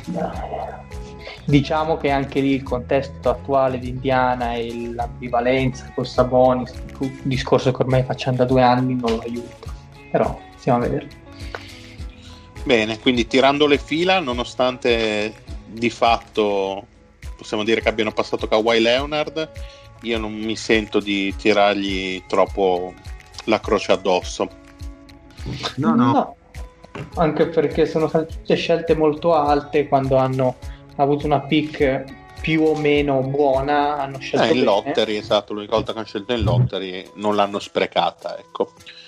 Uh, squadra che ha scelto poche volte in generale in corso di questi cinque anni, ma qui ovviamente eh, bisogna mettere l'asterisco LeBron e Miami, perché ovviamente, come detto prima, per l'ultimo anno di Cleveland, con LeBron bisogna essere pronti subito, quindi le scelte tendono a non, a non, andare molto d'accordo con l'obiettivo di vincere nell'immediato. Quindi in questi cinque anni Miami scelse Norris Cole alla 28, comunque un giocatore che eh, è stato importante eh, per, per, per, Miami, per la Miami dei due titoli. Eh, James Ennis alla 50, Shabazz Napier fortemente sponsorizzato da LeBron alla 26 nel 2014 poi... esatto per quanto sì, che poi, poi se ne sia andato lo scelsero solamente perché LeBron uh, si era esposto per lui gli fece pubblicamente sì. dei complimenti e stata... poi penso bene di, di, di gli ha fatto guadagnare stramilioni sì, eh, sì. che tra l'altro quella roba lì è stata mega ridicola eh, a pensarci adesso quella storia mamma lì. mia Assolutamente, sono d'accordo. Una, una, frase di LeBron, questi la vanno a prendere, e poi LeBron dice: Boh, ma io mica l'ho richiesto. Auf Wiedersehen. Eh, ciao, e se ne andò. Il Berlusconi dell'NBA che dice, eh, i comunisti bollivano i bambini e il giudice dei giornali. Ecco le prove, bollivano i bambini. Poi dopo una settimana, ma sì, mi conscinta, scherzavo. E tutti quanti, ma come? Ci siamo straesposti. Eh. Infatti quando ha visto Napier, Lebron ha detto sei il solito comunista. Esatto, ha detto così. Beh, Anche e... se sei nero, sei comunista. Eh beh, certamente, questo non è, non è discriminazione, cioè se uno no, è comunista no. è comunista, cioè, insomma. E, e, l'ultima scelta in questo quinquennio per quella un po' più interessante per, per Miami, eh, alla 10 del draft del 2015, Justice Whitlow, l'uomo per cui eh, Danny Ainge ha, si dice avrebbe veramente venduto me, metà del Massachusetts, probabilmente giocatore che Dile che no, io vorrei uh, quasi dire che mh, mm, ha stiamo ancora molto aspettando. esatto tradito le aspettative per quanto sia in certi contesti, adesso soprattutto in questa nuova versione di Miami, molto molto funzionale, ha un po' deluso.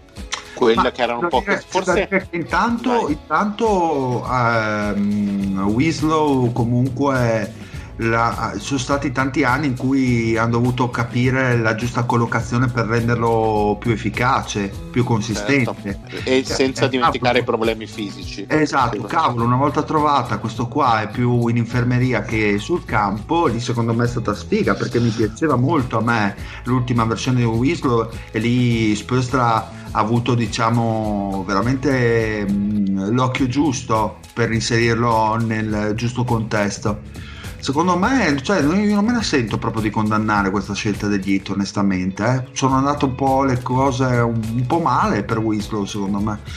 È vero Ma... che se vedi Milestar subito dopo, e prima ne l'abbiamo incensato, sempre l'onnipresente Booker e lì è, ovviamente due domande te le fai, però al tempo del draft non mi sento di condannarlo onestamente, almeno questo è il mio parere eh, per l'amor di Dio. Onestissimo, direi che possiamo andare ampiamente oltre su Miami, che poca cosa interessante. Milwaukee è la prossima squadra, Milwaukee che mm, diciamo così si è trovata spesso borderline um, lottery con scelte siamo così in mezzo al draft, abbiamo una 19 nel 2011 che è diventato Tobias Harris, quindi direi più che bene. Una 14 l'anno dopo, John Henson, eh, anche qui questo un giocatore che a livello di potenziale poteva e doveva sicuramente fare qualcosa di più. L'anno dopo, con la 15, eh, jackpot assoluto, eh, Gianni Santetocumpo, e qui direi che c'è poco da dire. Molto c'è da dire sul draft successivo perché, perché si ritrovano la numero due in quello che avevamo proprio definito prima, un draft con due super prospetti. Eh, andato il primo, non restava altro che buttarsi su Jabari Parker. E com'è andata, Fede? Bene, ma non benissimo. secondo me sono rimasti un po' stronzi eh, dopo che Io ci sono rimasti completamente stronzi. Ci sono rimasti oserei dire dilaniati nel morale. Ma tra l'altro eh, poveracci Jabari ci voleva pure andare a Milwaukee perché era vicino a Chicago che era la sua città natale e lui ci teneva a vedere i parenti non voleva lasciare la famiglia. E quindi lui proprio aveva un po' dicciato la i, famosa visita i provini Esatto, esatto, esatto. Lui già aveva visto, aveva visto lontano. E lui era carichissimo, cioè, eh, era stracontento Wiggins di, di, di, arrivare alla 1 quando sto chiamato, però anche Parker cioè, aveva un sorrisone che si estendeva fino a metà petto più o meno. E che il sorriso meno poi Milwaukee perché più le volte che si è strappato che le volte che è andato in doppia cifra aumenti. Ass- assolutamente. E... L'ho visto dal vivo, tra l'altro, Giabari. Ci tengo a dirvi questo. Come è un bell'uomo? Non, non direi. Guarda, guarda. Non è il tipo del a, non so se perché. Avesse avuto, se avesse avuto davanti un rapinatore, pistola a punta alla madre, avrebbe detto o fai uno scivolamento definitivo o sparo a tua madre, le avrebbe detto va bene, almeno non farle troppo male, però. cioè, se non soffra Beh, troppo. Ecco. E molto bene, con questa cosa che speriamo la madre di Jover Park non ascolti mai, andiamo a concludere con eh, il draft del 2015 dove anche qui con una 17 eh, portano a casa un bel signor nessuno che Rashad Vaughn Ma... diciamo così non ha proprio lasciato un'impronta. Mm, mm, mm, diciamo quanto Lorenzo questi 5 anni possono essere riassunti nel colpo di fortuna Giannis quant- perché insomma se andiamo a vedere un po' le scelte dopo e prima boh, forse anche Tobias Harris riequilibra un po' le cose però diciamo che il giudizio è pesantemente inficiato da pesantemente la scelta del greco. come, come può non esserlo. Diciamo che il 2014 poteva essere gestito meglio anche perché loro assolutamente non avevano idea di cosa di cosa potessero avere per le mani e vedevano appunto in Parker come il futuro della loro franchigia, cosa che cannarono clamorosamente. E onestamente mm, diciamo allora la scelta da non cannare se non avessero avuto il colpo di quello di Giannis era, era proprio quella e l'hanno cannata perché tutte le altre alla 19, 14 17 sono scelte non marginali però ti vai a prendere il giocatore di rotazione ti vai a prendere certo. un, un, quarto violino per dire non ti vai a prendere il, il, il super talento c'è da dire che però se adesso non so quanto sia paraculagine o altro se li vai a sentire loro continuano a dire noi l'abbiamo, siamo andati a sceglierlo apposta perché in lui vedevamo un qualcosa di potenzialmente eh, stupefacente, si parla anche proprio del GM dei Bucks che andava a vedere le partite di Giannis sperduto in mezzo alla Grecia quindi no, no ma pare... bravi loro eh, perché esatto. sicuramente eh, hanno avuto ragione questo indubbiamente. Quindi cioè, non puoi non definirlo un draft positivo perché Ass- assolutamente. Vale un po' lo stesso ma anche lo stesso anche lo stesso John Henson che va bene sì eccetera eccetera è quello che è bene o male un lungo così. Poi tra l'altro fu frutto di un trade down John Henson perché loro avevano avevano la 12 e, e scesero giù.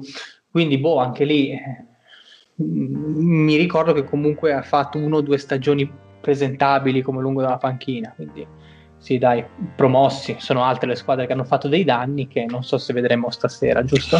No, allora, giustamente abbiamo ancora diverse squadre da analizzare col senno di poi, ma visto che del, di NBA giocata non se ne parlerà per un bel po', direi che possiamo ampiamente tenercelo per le prossime puntate questo argomento, che come al, solito, come al solito ci siamo dilungati, avremmo dovuto fare qualcosa di più breve, ma insomma so che ci amate anche per questo.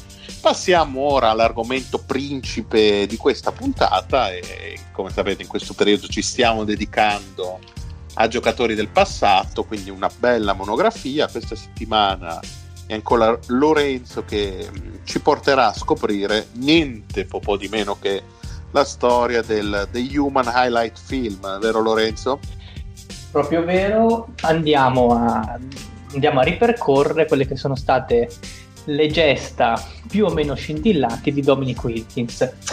Allora, per fare diciamo un preambolo, noi siamo partiti con un'idea di monografia cercando di andare ad analizzare quelle che erano dei contesti vincenti, quindi i Knicks tra gli anni 60 e 70, gli Houston di Hakim e quindi diciamo delle situazioni anche piacevoli perché si, abbiamo un lieto fine comunque con la vittoria di un titolo.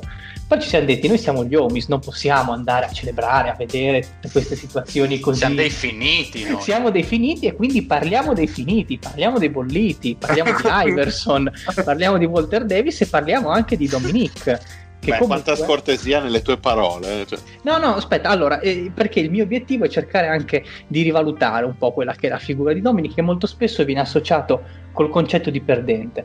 Per me il perdente eh, legato e alla non vittoria... Esatto, a parte quello. Comunque, legato alla non vittoria del titolo è un concetto che lascia un po' il tempo che trova, perché ci sono miliardi di fattori. Comunque, eh, uno dei giocatori forse più sottovalutati della storia, uno di quelli di cui si parla di meno, che però comunque ha un ruolo molto importante. E secondo me mh, il fatto che non venga così tenuto in considerazione è dovuto anche a quella che è stata una delle sue maggiori qualità. Poi vedremo qual è. Eh, stiamo parlando quindi, dicevamo, di Jack Dominic Wilkins. Un saluto a tutti gli hater di buffa che odiano quelli che dicono tutti, tutti i nomi di battesimo, io lo faccio, quindi un grosso ciaone. Come possibile? Vabbè, Lorenzo, un po' meno, dai. Ma sì, l'ho detto che mi sarei tolto dei sassolini alle scarpe con questa monografia. Fatemi, fatemi andare a ruota libera. Jacques Dominique Wilkins, quindi già dal nome capiamo quello che è un chiaro influsso francese. Sì, perché il protagonista della nostra storia non nasce in territorio americano ma a Parigi, per varie vicissitudini legate alla carriera del padre che era un, un ufficiale dell'aviazione statunitense. Wilkins però c'entra con la Francia un po' come Michael Jordan c'entra con Brooklyn, ovvero assolutamente nulla, sono nati lì in quei posti, Mario non mi distrarre, per delle situazioni familiari, delle contingenze familiari. In realtà sia Jordan che il nostro protagonista sono dei figli del North Carolina.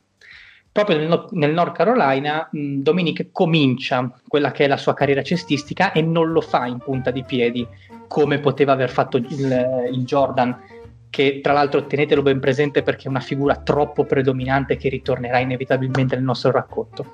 Dominique ha un impatto devastante già a livello dell'high school. Giocando a Washington, a Washington High School, vince due volte il titolo di MVP e riesce a portare la sua squadra eh, al titolo back to back dello Stato, quindi per due volte di seguito consecutivamente. Uno cattivo potrebbe dire questi furono gli unici buoni risultati perché poi il piatto piangerà in futuro come vedremo. Le prestazioni sono assolutamente clamorose, un ragazzo di, di un uh, abbastanza giovane perché parliamo di 16-17 anni che però ha già una coordinazione fuori dal comune, un fisico veramente strutturato, già bello sviluppato. Se andate su YouTube trovate qualche highlights, non di più, di, di qualche highlights delle sue partite all'high school. La qualità è infima, però comunque è, è, quanto basta per rendersi conto di quanto era dominante nei confronti dei suoi coetanei.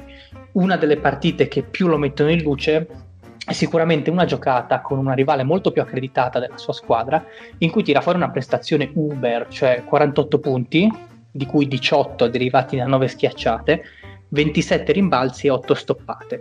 Questa è la partita che diciamo mette Dominic sulla mappa perché eh, Sport Illustrated nota questo ragazzo e decide di metterlo eh, in quella che è una sezione particolare del giornale che si chiama Face of the Crowd, cioè una bacheca in cui venivano bene o male esposti tutti i talenti più in vista dell'epoca dello sport americano, quindi c'era il miglior giocatore di baseball, il miglior atleta, il miglior, not- il miglior nuotatore e nel nostro caso il miglior giocatore di basket, appunto Dominic Wilkins di fatto nell'epoca dei non social, nell'epoca in cui era praticamente impossibile emergere, Dominic diventa il giocatore da tenere d'occhio per quanto riguarda la pallacanestro e viene invitato a ogni singolo showcase, a ogni vetrina per giovani rampolli, come appunto poteva essere il famoso McDonald's All American, dove passarono e passeranno tutti i più grandi giocatori NBA. Eh, il salto all'università quindi è ovviamente automatico, ma non traumatico, perché molto spesso uh, in quel periodo lì, trovandosi dei giocatori che frequentavano il college per tutti e quattro anni, non era raro che magari un, uh, un, giovincello appena uscito dall'high school potesse subire quello che era il confronto fisico con dei giocatori quattro anni più grandi. C'era molta più disparità eh, fisicamente parlando rispetto a quella che possiamo trovare oggi. Non c'era lo Zion che schiacciava in testa chiunque, per dirla. Per la maggior parte era così. Per Dominic, per Dominic no, perché Dominic appunto aveva un, un telaio una struttura fisica che gli permetteva già di dominare. Infatti mh, la carriera a Georgia University si dimostrò altrettanto brillante rispetto a quella, tanto quanto quella dell'high school e tra l'altro Dominic evolve il suo gioco, un gioco che lo porta a prestazioni notevoli come i 32 punti per esempio contro la Kentucky di Sam Bowie. Anche qui trovate eh, i riferimenti su YouTube, sono highlights però abbastanza completi, eh, che ci fanno capire che tipo di giocatore, o meglio, che tipo di attaccante, perché la difesa è un'altra cosa, che tipo di attaccante è un gioco spalle a canestro mh, mm, ancora embrionale, ma che comunque fa vedere un certo tipo di upside, di possibilità di sviluppo, un tiro buttandosi all'indietro, tiri in catch and shoot, tagli dal lato debole, c'è più o meno tutto per quanto riguarda l'arsenale offensivo. L'unico neo, e forse la pecca che eh, rimarrà per, per, tutta la sua carriera un tiro da lontano quantomeno sospetto. Vuoi perché nelle NCAA dell'epoca non esisteva il tiro da tre, ma comunque la maggior parte delle ricezioni si vedevano che erano abbondantemente dentro un'area per come la intendiamo noi. A Georgia rimane parcheggiato tre anni, tre anni molto proficui, infatti si parla di 21 punti di media e anche il titolo come miglior giocatore della conference e inevitabilmente nell'82 arriva la chiamata NBA. Arriva la chiamata con la terza scelta assoluta da parte non degli Atlanta Hawks come molti potrebbero pensare, ma degli Utah Jazz. Eh, dietro all'amico del Patrick, un saluto al Patrick, eh, James Worthy e a Terry Cummings. Ora, mh, mm, su questo draft permettetemi una leggera deviazione, voglio aprire due parentesi. Eh, mi piace sempre ragionare in termini di sliding doors, quindi eh, vediamo un attimo di aprire, di svelare un po' queste due, due retroscena, uno forse più conosciuto e uno meno. partiamo da quello più sconosciuto. Uh, I Lakers fino all'ultimo erano indecisi, proprio non sapevano chi selezionare tra Worthy, che preferivano per la sua esperienza e il suo talento all around, e appunto Wilkins, per le sue doti fisiche e lo scoring che poteva mettere in campo. Uh, la storia ci racconta che Los Angeles preferì andare su Worthy, quindi il talento da North Carolina, compagno di Michael Jordan, eccetera, eccetera, perché sembra enfasi sul sembra, tendo sempre a sottolinearlo perché qui entriamo nel campo delle congetture, non sappiamo bene, sembra che Dominic fallì, la, fallì, le famose interviste che venivano fatte di rito, in cui si va a studiare più la psicologia del giocatore che il suo talento effettivo sul campo. Intervista che fece emergere la personalità di Wilkins come troppo egoista e troppo accentratrice. Quindi la seconda, i San Diego Clippers selezionarono Cummings perché avevano bisogno di un centro, e la terza fu Utah. Esatto, la Utah Jazz che selezionando Wilkins avevano in mente un'idea rivoluzionaria per l'epoca e, qua, apri- e, apri- e qua apriamo la seconda porta. Eh, volevano sfruttare i nostri, amici Jet, i nostri amici Jets il fisico già sviluppato di Wilkins che ritenevano capace di reggere il confronto con i lunghi del piano di sopra e schierarlo da 4 per cercare di avere un vantaggio tecnico data da quella che poteva essere la sua maggiore rapidità era un'idea obiettivamente rivoluzionaria che tra l'altro avrebbe potuto sconvolgere la storia dell'NBA. Idea che però non convinceva per niente a Wilkins, al nostro ragazzone non andava a genio l'idea di andare a fare accornate dentro l'area con i quattro molto piazzati dell'NBA attuale. Quindi diciamo che un contesto tecnico non proprio a lui congeniale e soprattutto una situazione finanziaria molto molto in crisi eh, di una franchigia che dopo la relocation da New Orleans non aveva mai trovato il modo di risollevarsi, non convin- eh, fecero chiedere la trade a, Wiggy, a Wilkins. Parentesi anche qua.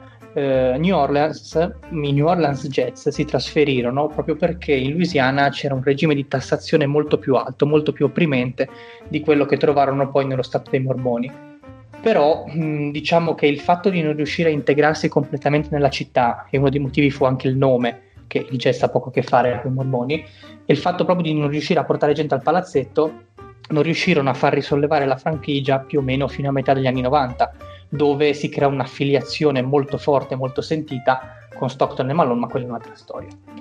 Quindi Wiggins eh, mh, mm, richiede la trade, i Jets pur volendolo mantenere in squadra si vedono costretti ad accettare e viene messa in atto uno degli scambi più sbilanciati della storia. Mm, sì, perché Wilkins ritorna nello stato in cui aveva giocato all'università in Georgia vestendo la 21 degli Hawks. Però i Jets cosa ricevono in cambio? Ricevono in cambio un dinamico duo formato da John Drew e Freeman Williams, due giocatori che boh, X, il primo che viene ricordato per avere più affinità con la coca che con la palla da basket, per ritornare un po' al discorso di Walter, De- di Walter Davis, e il secondo eh, autore di ben 18 partite in maglia Jets per poi marcire in CBA. Quindi diciamo che richiudiamo queste porte che abbiamo aperto perché potevano essere i Lakers dello Showtime di Magic, Dominique e Karim, immaginatevi Magic che alza gli alley a Wilkins, oppure i Jets dei Big Free di Stockton, Wilkins e Malone. Non fu mai nulla di tutto ciò e proprio il, i Big Three mancati a, a, Utah furono uno dei più grandi rimpianti di Dominic, che, che, lo dirà sempre, ah chissà cosa poteva essere se non avessi richiesto quella trade. Caro Dominic, sei andato ad Atlanta e la storia ha preso un altro corso, come vedremo. Che squadra trovava eh, ad Atlanta all'inizio della stagione 82-83? Mm, trovava un roster tutto sommato competitivo, non erano derelitti questi Atlanta Hawks, era un roster comunque molto fisico, un roster mh, anche di media età, un mix molto interessante di giovani e di veterani, guidati, senza la stella ovviamente, guidato da Dan, da Dan Roundfield. È un anno ancora di transizione, diciamo, tra quelli che erano i vecchi Hawks e gli Hawks, e gli Hawks che saranno di, di Dominic, appunto. Perché dico che è molto importante sottolineare che ad Atlanta mancava la stella? Perché appunto Dominic fin dal suo primo ingresso nell'NBA si cala subito nel ruolo di leader. Nell'NBA degli anni 80, un NBA molto patriarcale, molto nonnista quasi nei confronti dei rookie, ancor più di quella di adesso, era molto difficile per un giocatore del primo anno emergere. però Dominic lo fa con molta autorità, prende subito il proscenio, già dalla prima partita si capisce che poteva essere il futuro di Atlanta perché ne mette 23 in casa dei Piston, così pum, pronti via. E comunque per tutta la stagione eh, riesce a mantenere un certo equilibrio sia di tiri che di usage con il veterano Roundfield di cui abbiamo già parlato e chiude appunto con 17 punti di media eh, entrando nel loro, nel, nel loro, rookie team mancando tuttavia il premio di rookie dell'anno che andrà, che andrà a Cummings. Sono dei risultati molto convincenti che già al primo anno valgono una prima run ai playoff una run breve però comunque un'esperienza diciamo formativa perché gli Hawks non è che vengono sconfitti, si schiantano completamente e non sarà l'unica volta contro il monolite chiamato Boston Celtics al primo turno. Celtics che inevitabilmente ritroveremo e saranno un po' la pietra tombale di questi poveri Atlanta Hawks. Atlanta che eh, dopo aver assorbito l'esperienza di questa batosta presa dai Celtics sente che è il momento di cambiare è il momento di cambiare il manico, quindi via il coach, eh, il coach Lafferty, eh, celebre solamente per aver guidato eh, il Dr. J a due titoli ABA, poi per il resto abbastanza dimenticabile, e dentro Mike Fratello, che comunque è una figura che in NBA abbiamo sempre ritrovato, abbiamo imparato a conoscere. Eh, il secondo anno la squadra non ingrana, eh, diciamo non tanto il secondo anno, i tre anni successivi, quelli che vanno dall'83 all'85, vediamola così. La squadra non ingrana e pur Domin, pur eh, Wilkins facendosi carico delle maggiori responsabilità, eh, viene costantemente accusato anche ingiustamente perché mh, la squadra non è che avesse questi talenti assoluti, era un insieme di onesti mestieranti. Avevamo Eddie Johnson, che era una stella, sì, veterano, eccetera, ma ormai al tramonto. Un, gioca- un, giovanissimo Glenn Rivers, poi meglio conosciuto come Doc Rivers, e altri giramondo NBA. La squadra era costruita su Wilkins, che era, mh, era ancora acerbo, era ancora immaturo, era un secondo barra terzo anno in questo periodo qua. Ehm, non aveva quella maturità per attaccare una difesa NBA, però comunque lo stile di gioco dettato da Mike Fratello era molto, eh, era molto semplice.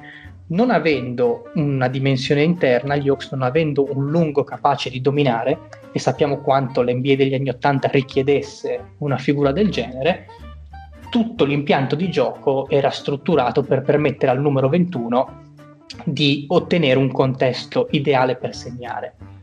I risultati di squadra abbiamo detto che non si vedono perché le vittorie non superarono mai eh, le 40, 39 di media nei, nei, tre anni abbiamo detto, però i risultati individuali sì, sono tangibili perché i punti lievitano da 17 a 21 fino ad arrivare a 27, però inevitabilmente mancherà, e tra mh, mm, spoiler mancherà sempre, quella spalla affidabile eh, su cui il nostro protagonista avrebbe potuto contare.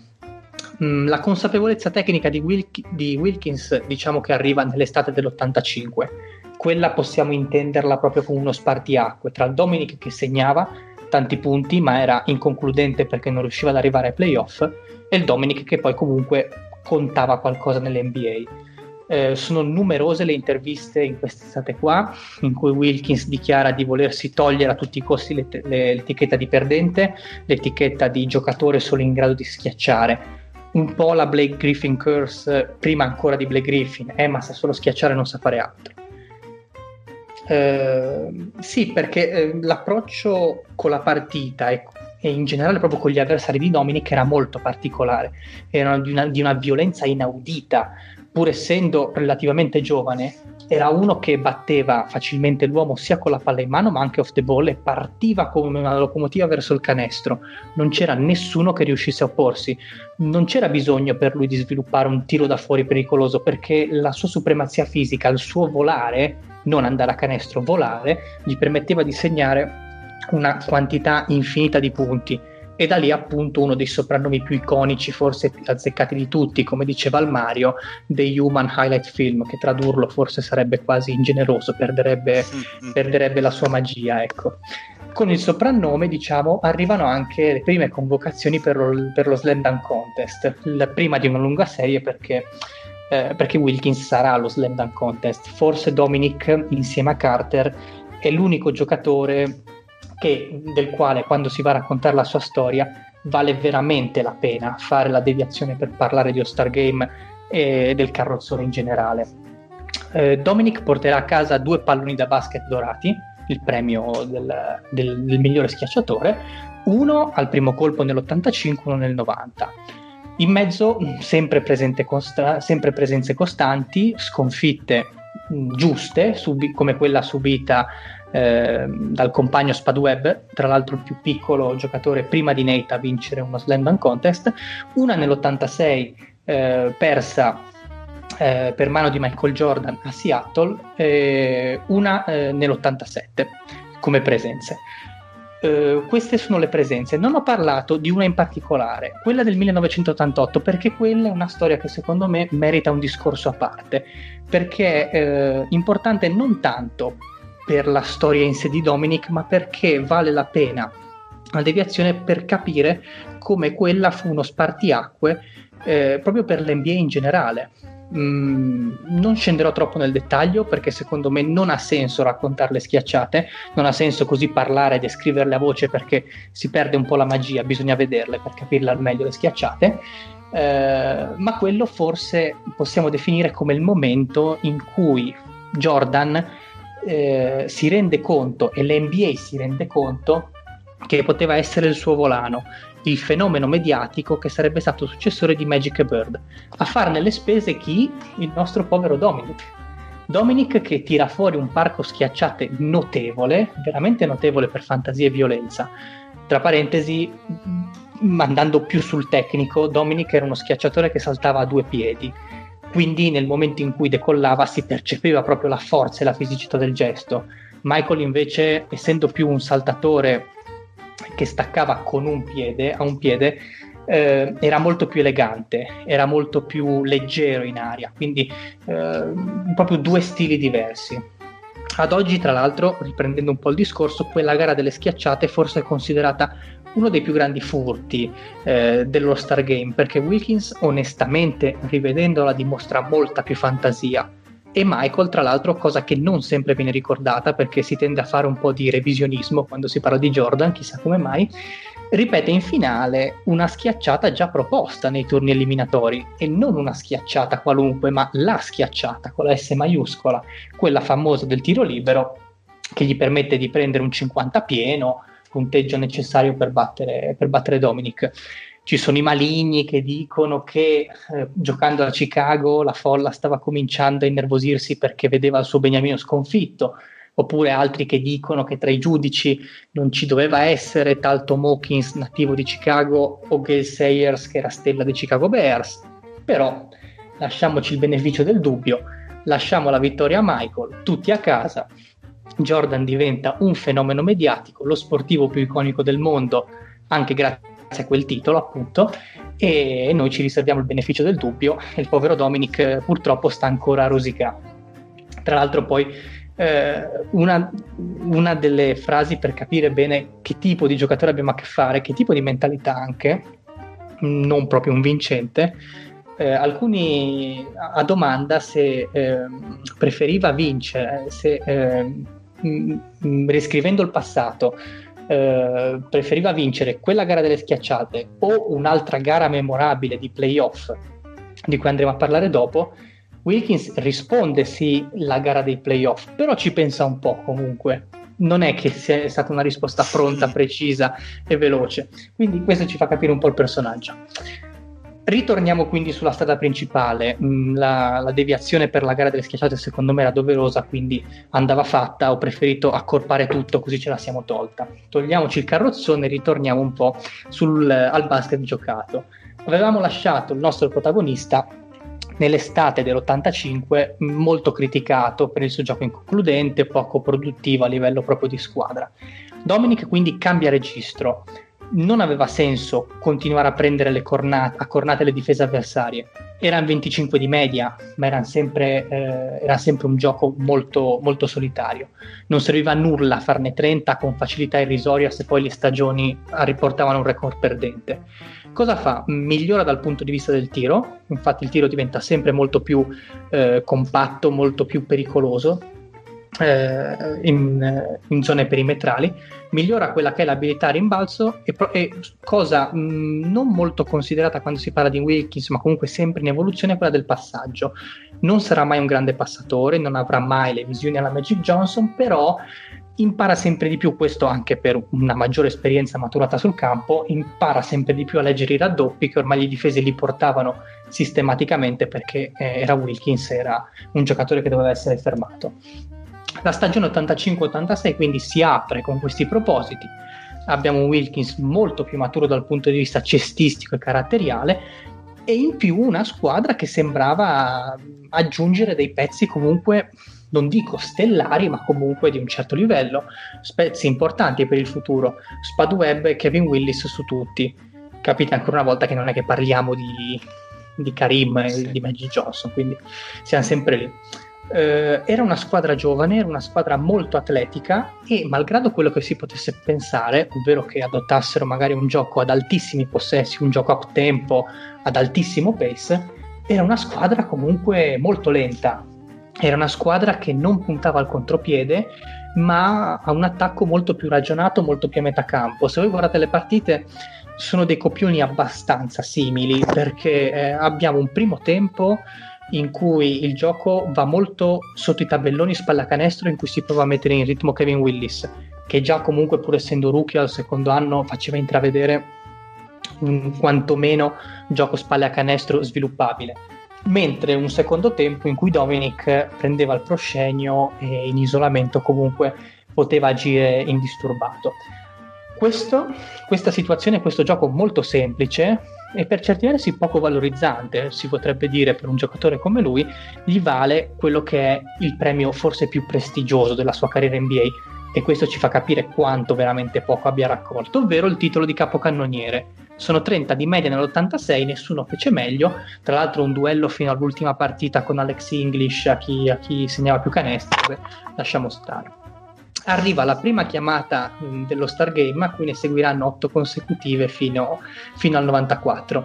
Quindi Atlanta dopo la stagione mh, down dell'85 con 34 vittorie inanella un poker di annate in cui non scende mai sotto le 50, col picco delle 57 nell'87. Perché non mi soffermo su ogni singola stagione? Un po' per motivi di tempo, perché sennò veramente arriviamo, arriviamo alla fase 3 della quarantena un po' perché a differenza di altre situazioni di cui abbiamo già parlato, questi Hawks in particolare in questo lustro rimasero con core e concetti di gioco praticamente invariati che fu un punto di forza da un certo punto di vista, perché un gruppo che cresce e migliora insieme è un gruppo molto affiatato, capace anche di, di, di upset incredibili, cosa che non sarà però dall'altro lato è un gruppo che non fa mai forse quello step in più, quello scalino in più per raggiungere il successo. Era un roster quindi che cresceva in maturità ed esperienza, ma mancava sempre il proverbiale centesimo per fare l'euro, il giocatore talentuoso da affiancare a Dominic che comunque continuava a dominare, però si trovava in una lega in un est, più precisamente, in cui doveva affrontare Celtics, Pistons e Bulls, per dirne tre a caso e non bastava, non bastava. Eh, basta pensare che nel prime di Dominic, che generosamente indichiamo tra 85 e 95, to, eh, divise lo spogliatoio con un solo giocatore selezionato per un All NBA team, Kevin Willis nel 92, e quattro giocatori convocati per lo Star Game, tra l'altro una sola volta in carriera con Dominic, che sono il predetto Willis, Doc Rivers, Mookie Blaylock e Moses Malone. Sì, parleremo anche di Moses Malone in questa storia. Possiamo dire, senza, mm, senza gridare allo scandalo, senza essere esagerati, che è stato forse il giocatore più forte dell'epoca moderna ad avere meno aiuto in assoluto, soprattutto poi facendo la tara con le corazzate con cui si doveva scontrare Furono tante le delusioni ai playoff in questo, in questo quinquennio di mh, grandi soddisfazioni in regular season.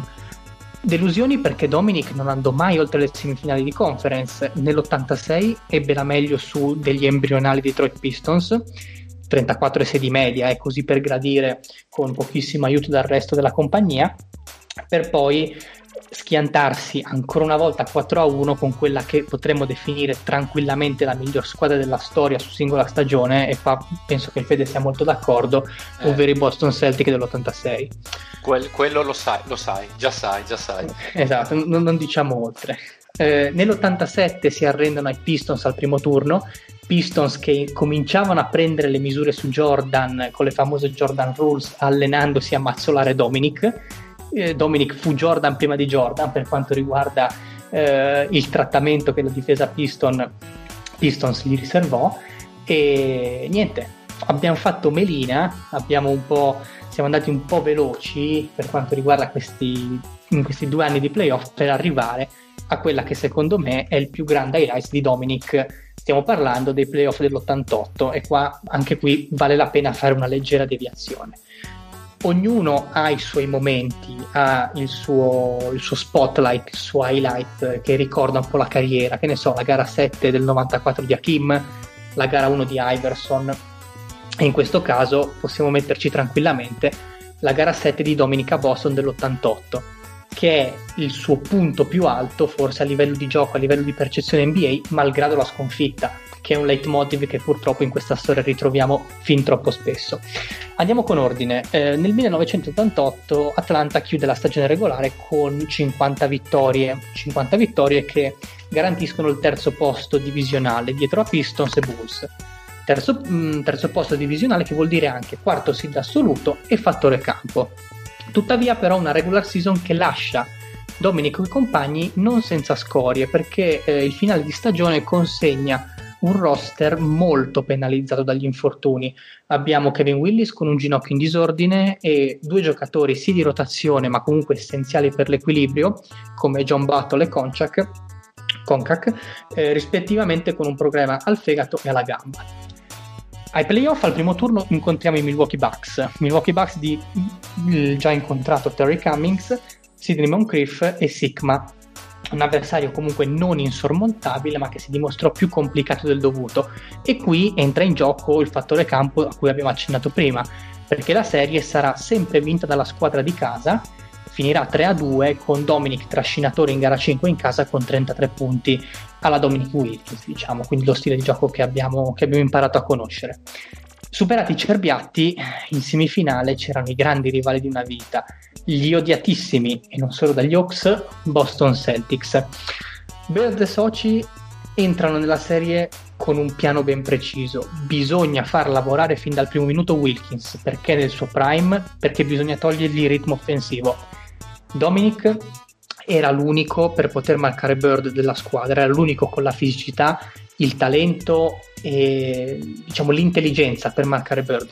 Se si può parlare di intelligenza confrontando un giocatore a Larry Bird si accoppia subito con il 33, il 33 furbo con una volpe lo porta a spasso per il campo facendolo lavorare come non mai su blocchi granitici portati da Perish e McHale che non erano proprio due pezzi di pane.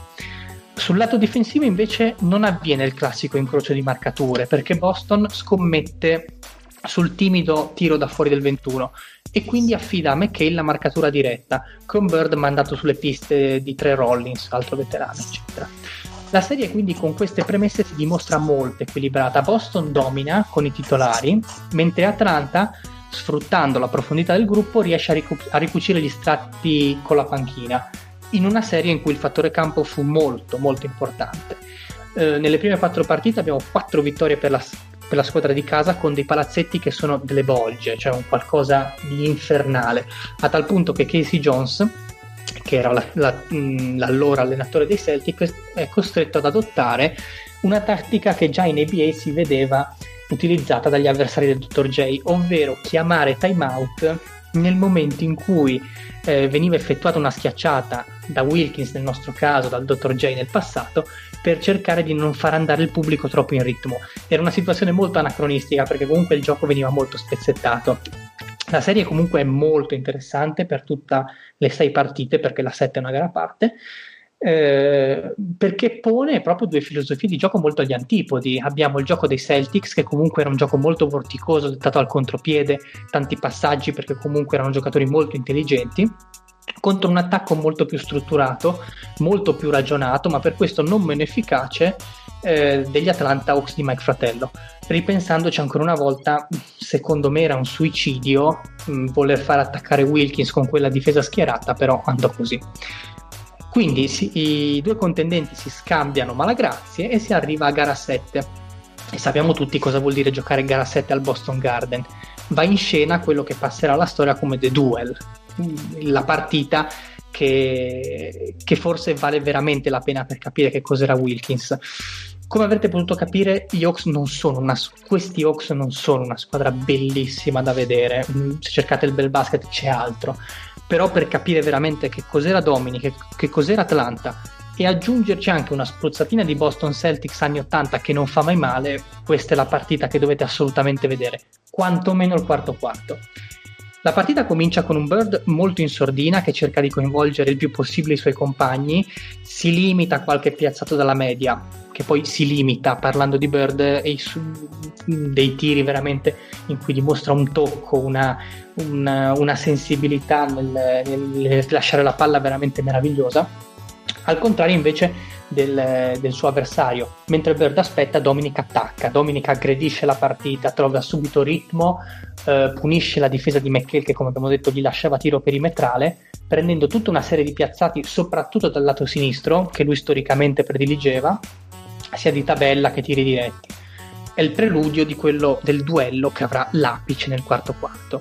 Bird si sveglia e comincia a rispondere colpo su colpo a ogni canestro del 21 che dall'altra parte è uno spettacolo offensivo, cioè nessuno dei due veramente vuol cedere il passo. Se voi ascoltate anche la telecronaca, sembra proprio non un incontro, una gara 7 di finale NBA, ma sembra un incontro di box, cioè un qualcosa veramente di, di mistico quasi. Eh, alla fine il tabellone recita 34 per Bird, con 20 punti determinanti, meravigliosi per tempismo, proprio per forza mentale, di cui tra l'altro una tripla mortale in faccia a Dominic nell'ultimo minuto, e 47 di Wilkins che sarà il miglior scorer della partita, però sconfitto. Sconfitto, ma comunque entra di diritto nell'Olimpo dei Grandi. Lo stesso Bird che mh, mm, perculava sempre Dominic non solo durante la serie ma anche in passato, considerandolo un vero e proprio perdente, un incapace, insomma, uno solo bravo a schiacciare, tra parentesi, riconosce che era, quelli che erano stati i suoi progressi e il suo status nell'NBA quindi sembrava veramente che questi Atlanta Hawks con un Dominic mm, in ascesa fossero veramente una squadra eh, fatta e finita per dare la caccia al titolo. La squadra entra quindi nella stagione 88-89 con un certo tipo di forza mentale, alla quale si aggiunge la firma dalla free agency di Malone, quel Moses Malone di cui abbiamo accennato prima, ormai però ampiamente in parabola discendente. Anche questa non fu proprio una firma, diciamo, assennata, perché comunque eh, Malone porta sì il suo contributo, sono 20 e 10 abbondanti di media, però non era l'Hall of Fame, non era quel giocatore che terrorizzava i pitturati, non era la spalla da affiancare a Wilkins nella conference di Jordan e dei Bad Boys e comunque anche dei Celtics. Quindi anche lì si poteva fare meglio. La stagione 89 si conclude con un viaggio breve ai playoff e eliminazione da parte dei Bucks e progressivamente una stagione che pone un sacco di dubbi sul gruppo di Mike Fratello. Paradossalmente le certezze che avevano avuto l'anno precedente vengono completamente scalfite da, un, da un'eliminazione un po', un, po', un, po troppo, un po' troppo precoce. Ecco. Wilkins entra quindi negli anni 90, malgrado questa batosta ai playoff, come una delle stelle più amate della Lega non è più il perdente egoista, non è più l'accentratore, ma viene apprezzato per quello che è, ovvero un giocatore folgorante, un giocatore capace di entusiasmare i palazzetti anche avversari con le sue giocate. Atlanta nel triennio che va dal 90 al 92 non riesce ancora una volta a fare il passo. Io una cosa che non capirò mai perché non riuscirono a costruire una squadra decente intorno, perché comunque avevano, avevano per le mani un qualcosa che poteva essere veramente dominante Tra il 90 e il 92 la classica aura mediocritas, sì sì vai playoff, si vincono le nostre partite, però non... non... Sì, avanti, non, non, vengo, non, vengono mai ricordati per, per, quelli che sono, perché erano altre le squadre che tendevano a essere sulla bocca di tutti a colpire i giornali. Perché ci fermiamo al 92? Perché il 92 è un anno spartiacque per la carriera di Dominic, più precisamente il 28 gennaio 1992. In una, partis- una normalissima partita di regular season contro Philadelphia, crack, gli cede il tendine dopo aver sudato tantissimo per togliersi l'etichetta di perdente, dopo essersi fatto amare, eh, a 32 anni gli viene affibbiata quella di giocatore finito, ma è un bollito, di qua e di là, non tornerà mai, eccetera, eccetera. eh, Dominic fa un qualcosa che è fuori dal mondo, perché teniamo a mente le date. Fine gennaio, febbraio 92 l'infortunio, a ottobre della stagione successiva è già pronto. Otto mesi per recuperare da un infortunio al tendine d'Achille, un recupero record se si considera la scienza e, il, e, la modernità della medicina dell'epoca. Ecco. E l'età anche del giocatore. E l'età perché appunto erano 32 gli anni, la carta identitaria citava 32, eh, quindi erano tantissimi dubbi. Eh, come tornerà? Eh, che ruolo avrà? Vorrà essere il Dominic di prima ma non sarà così esplosivo, quindi sarà un peso per la squadra erano tanti i dubbi, dubbi che vengono completamente sciolti perché eh, se ci fosse stato il titolo di Comeback Player of the Year l'avrebbe vinto a Manivasse la stagione dopo perché eh, il suo non fu un ruolo marginale, anzi furono 30 punti di media nel 92-93 in una squadra che comunque poteva essere considerata la migliore che avesse mai avuto perché era una squadra che manteneva i punti di forza del passato, quindi Kevin Willis, ma ai quali aggiungeva soprattutto sugli esterni, una maggior qualità. Eh, Mookie Blaylock, arrivato dai Nets eh, in seguito a uno dei migliori scambi della storia di Atlanta, dopo quello di Dominic, perché viene spedito eh, Robinson appunto nel New Jersey. Robinson che era un elemento tossico che veniva odiato sia nello spogliatoio ma anche dallo stesso allenatore per il modo in cui non difendeva in campo. Mookie Blaylock dicevamo e stessi Ogmon che comunque, com- seppur giovani, potevano farsi, mh, cominciavano a dare un, con- un, contributo abbastanza tangibile, ma la squadra comunque era ancora indietro per superare fatidico, la fatidica montagna, il fatidico primo turno di playoff. E siamo sempre lì quando parliamo di Dominic, che ritorna comunque a uno stato fisico e proprio di gioco veramente accettabile, forse uno dei recuperi migliori da un infortunio dell'Achille quando parliamo di un giocatore NBA arriviamo alla stagione 93-94, dopo la 92-93 in cui eh, il periodo di rodaggio, con i nuovi compagni e tutto, la stagione 93-94 si apre con grandi auspici, c'è Dominic che finalmente è in forma, è veramente in forma, una squadra che comunque molto più esperta che sembra poter dare la caccia veramente al titolo anche perché quella è la stagione del liberi tutti perché come abbiamo visto anche in The Last Dance è la stagione del ritiro di Jordan quindi ogni singola squadra con un briciolo di talento sembra poter mettere la sua fish per quanto riguarda eh, la, roulette, la roulette del titolo. La stagione comincia con i migliori propositi anche perché abbiamo un cambio alla guida. Non c'è più Mike Fratello con la sua idea di gioco molto lenta, molto più eh, faraginosa, faticosa da vedere e arriva Lenny Wilkins che è un nome che per gli appassionati di storia NBA è un nome abbastanza, abbastanza ricorrente. Atlanta arriva alla pausa dello Stargame con il vento in poppa e il miglior record della storia della franchigia per metà di stagione. Sono 36 le vittorie. Eh, c'è molta fiducia, lo stesso Dominic si lascia andare a, dei, a, delle affermazioni abbastanza pesanti perché comunque dice che ah, questa è la volta buona, in tempo qui e due anni vinciamo il titolo, quindi era molto sicuro.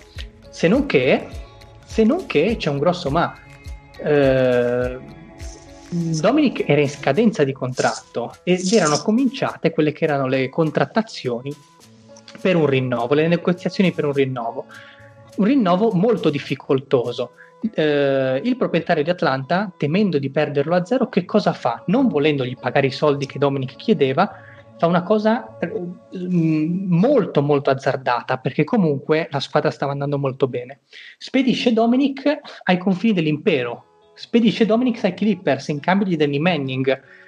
ed è un affronto totale perché dopo, essere, eh, dopo essersi tolto di dosso l'etichetta di perdente, l'etichetta di bollito, dopo aver guidato appunto la squadra alla migliore metà di stagione di sempre, viene spedito ai confini dell'impero appunto per una bega contrattuale, veramente cacciato a pesciate, che poi la squadra era molto buona, perché quella squadra lì senza Dominic arriverà a 57 vittorie alla fine della regular season, quindi il talento e il potenziale c'era per fare del bene. Poi con- un altro conto è che si dovrà scontrare playoff con delle squadre più attrezzate, però comunque c'erano le basi per fare qualcosa di buono. Dominic non la prende benissimo e comincia inevitabilmente quella che è la sua parabola discendente. L'ultimo vero highlight a livello americano sono i mondiali del 94, che è brutto da dire, ma è l'unico vero trofeo vinto. Un trofeo vinto con una squadra in cui chiude come terzo miglior realizzatore con l'apice dei 20 punti in finale contro la Russia. Clippers e Boston onestamente sono delle parentesi molto meste che secondo me non ha senso andare, andare a riprendere, anzi eh, gettano molti dubbi sulla sua carriera, carriera che è destinata, a, è destinata al ritiro, se non che Dominic diciamo che prova a risalire, cerca quelli che sono nuovi stimoli, li trova in Europa con il Panathinaikos stringendo molto perché vedo che stiamo facendo veramente tardi, che cosa fa? Il Panathinaikos aveva bisogno di eh, una campagna mediatica per battere quelli che erano i rivali storici dell'Olympiacos Pireo. Prende Wilkins e Wilkins comunque gioca una signora stagione eh, in Europa, dove comunque il, il, divario tecnico era veramente, veramente, veramente marcato, forse ancora più di, di, di adesso. Dominic porta il Pana alle Final Four, alle Final Four tra l'altro giocate a Parigi per ironia della sorte, eh, città dove abbiamo visto essere nato. Final Four vinte in maniera abbastanza non agevolissima, perché comunque contro il Sesca in semifinale deve mettere 35 e contro il Barcellona ne deve mettere 16 più 10 con una gara risolta veramente sul finale al fotofinish. Fatto sta che riesce a sollevare il trofeo, diventa MVP delle finali e una sorta di fiducia che comincia a maturare nuovamente. Tanto che dice: Cavolo, io non sono, sono più bollito, posso ancora farcela. E quindi cosa faccio? Ritorno in NBA. Ritorno in NBA, però provo ad andare nella squadra più rappresentativa in quel momento, in una delle squadre più forti. Dove va? Va a San Antonio e però anche lì la sfiga che perseguita Dominic in tutta la sua carriera ancora una volta si ripropone. Sì, perché gli Spurs venivano da una stagione precedente con 60 vittorie. Però se vi ricordate bene, quella è la stagione 97-98, la stagione forse più travagliata degli Spurs perché Sean Elliott gioca appena 39 partite e David Robinson più o meno ufficialmente, diciamo, viene panchinato per un presunto infortunio. Sì, perché il buon Popovic, furbo come una volpe, per riprendere la furbizia di Larry Bird, decide di tankare clamorosamente per arrivare a chi? A Tag Team Duncan. Esatto, un pipinotto qualunque che vedremo poi farà. Scusa, allora, però non era 96-97? Sì, era l'anno prima. Era l'anno prima? Ah, ok, ho avuto, eh, sì. ho avuto un lapsus, grazie, mh, mm, grazie per la correzione. Eh, quindi diciamo che si trova, si trova eh, in una squadra che potenzialmente poteva essere una squadra vincente per portarlo magari non più da prima stella assoluta ma comunque da comprimario anche se comunque sarà il miglior realizzatore di quei San Antonio Spurs in, in quella stagione lì però si trova nel momento sbagliato nel posto sbagliato. Quindi eh, non vedrà mai tutta l'argenteria che gli Spurs si metteranno le dita perché eh, decide di eh, ritentare in Europa. Dice in NBA non vinco, in Europa comunque riesco a fare qualcosa, quindi perché non ritornare eh, nel vecchio continente? Più precisamente in Italia, sponda Bologna. E ecco, qua per... però se siete tifosi della Fortitudo non andate oltre. Esatto, qua per i presenti proverò a essere il più velocemente possibile. Diciamo Grazie. che, diciamo che eh, Dominic in una finale scudetto fa una giocata nei confronti di un giocatore serbo, tiratore serbo, visto in NBA con Miami, mi sembra e Dallas.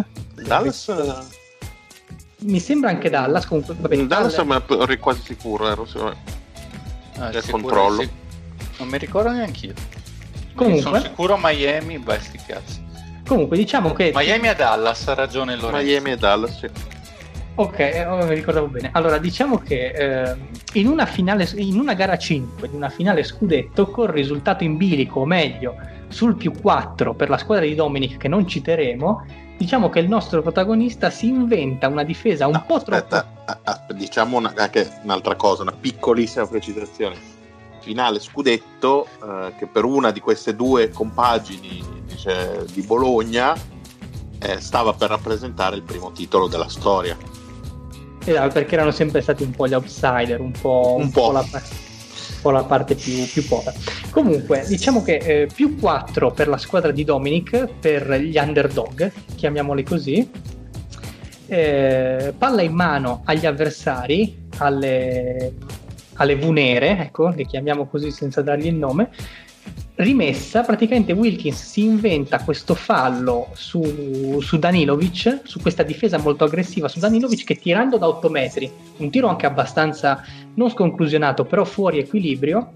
Che Pensiamo vale... era abbastanza il tiro della disperazione. Esatto, proprio la, la, il classico Il Mary, la classica Ave Maria. Eh, ovviamente canestro che entra, viene instaccato, tiro libero eh, segnato agevolmente, si va al supplementare. Al supplementare poi non no, c'è attenzione, storia ebbe anche perché non, non fu il tiro sulla sirena avanzare qualche secondo lui sulla rimessa prese palla si fece praticamente tutto il campo e se ricordo bene andò a sbagliare sostanzialmente un layup molto complicato che avrebbe comunque potuto portare lo scudetto a una certa squadra di Bologna. Mancavano 18 secondi eh, sì, non volevo infierire più di tanto, volevo essere il più, più, veloce possibile, però se proprio andiamo con la lama, sì, va bene. Eh, allora, eh, supplementare diciamo non c'è storia Dominic bricca l'impossibile il, eh, lo, il, serbo lo slavo mette di tutto e quindi scudetto alle Vunere. Diciamo che Dominic non conserverà mai un ricordo piacevole di quell'esperienza? Ma va.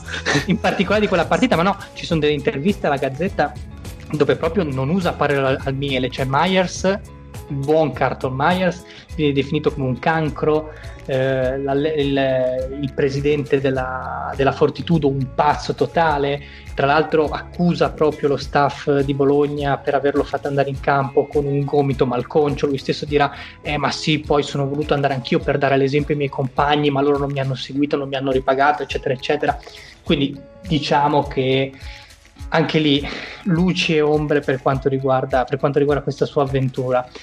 Mm, per chiudere, eh, ultima esperienza tra i pro con gli Orlando Magic nella stagione del lockout, la 98-99, ma è una stagione veramente dove si trascina per il campo, sono 27 partite, 5 di media, ma è veramente qualcosa, cioè l'ombra di se stesso non era più il giocatore, il giocatore che era, il giocatore che è stato convocato nove volte allo Star Game, ha vinto il titolo di miglior marcatore nell'86 e due slam dunk contest se ci aggiungiamo poi anche un mondiale e un Eurolega, questo è il palmarès veramente, veramente misero di un giocatore che, e qua vi lascio con una provocazione, secondo me ci poteva stare tranquillamente nella lista dei 50 stilata Cleveland nel 97 ingiustamente ah, tenuto. Ah, beh, quella, del, quella originale, quella del 97, esatto, mi sento esatto. di poter dire quasi senza ombra di dubbio. E qua, e qua finisce, finisce, la mia, la mia diciamo, finisce questa ottima retrospettiva su appunto un giocatore che possiamo definire come uno dei migliori perdenti di sempre perché Esatto. un giocatore che in diverse occasioni, un po' per sfortuna, un po' per boh, magari ci ha messo del suo, non ha raccolto quello che il suo smisurato talento gli avrebbe permesso insomma, di raccogliere. Non so se il Fede vuole aggiungere qualcosa mh, mm, sulla parte magari italiana, stendiamo un velo pietoso. Ma anche no. immagino, immagino che insomma all'ombra delle due torri non sia ricordato Sponda, Sponda Fortitudo ecco, come proprio l'eroe dei due mondi. Però Comunque quel fallo era contestabile.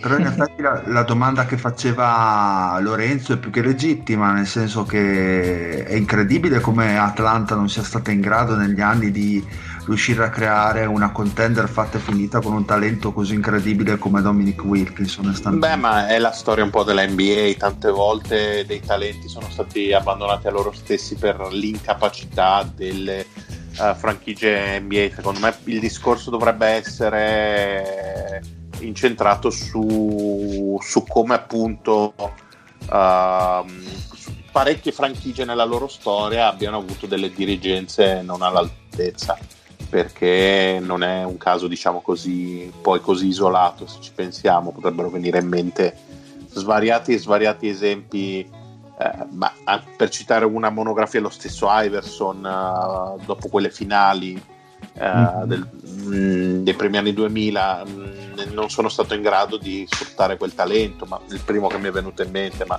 sicuramente ci sono decine e decine di questi esempi secondo me è un proprio va a sottolineare come a volte l'incapacità a livello manageriale possa influire pesantemente. Beh, quello, quello, quello, è chiaro l'abbiamo imparato.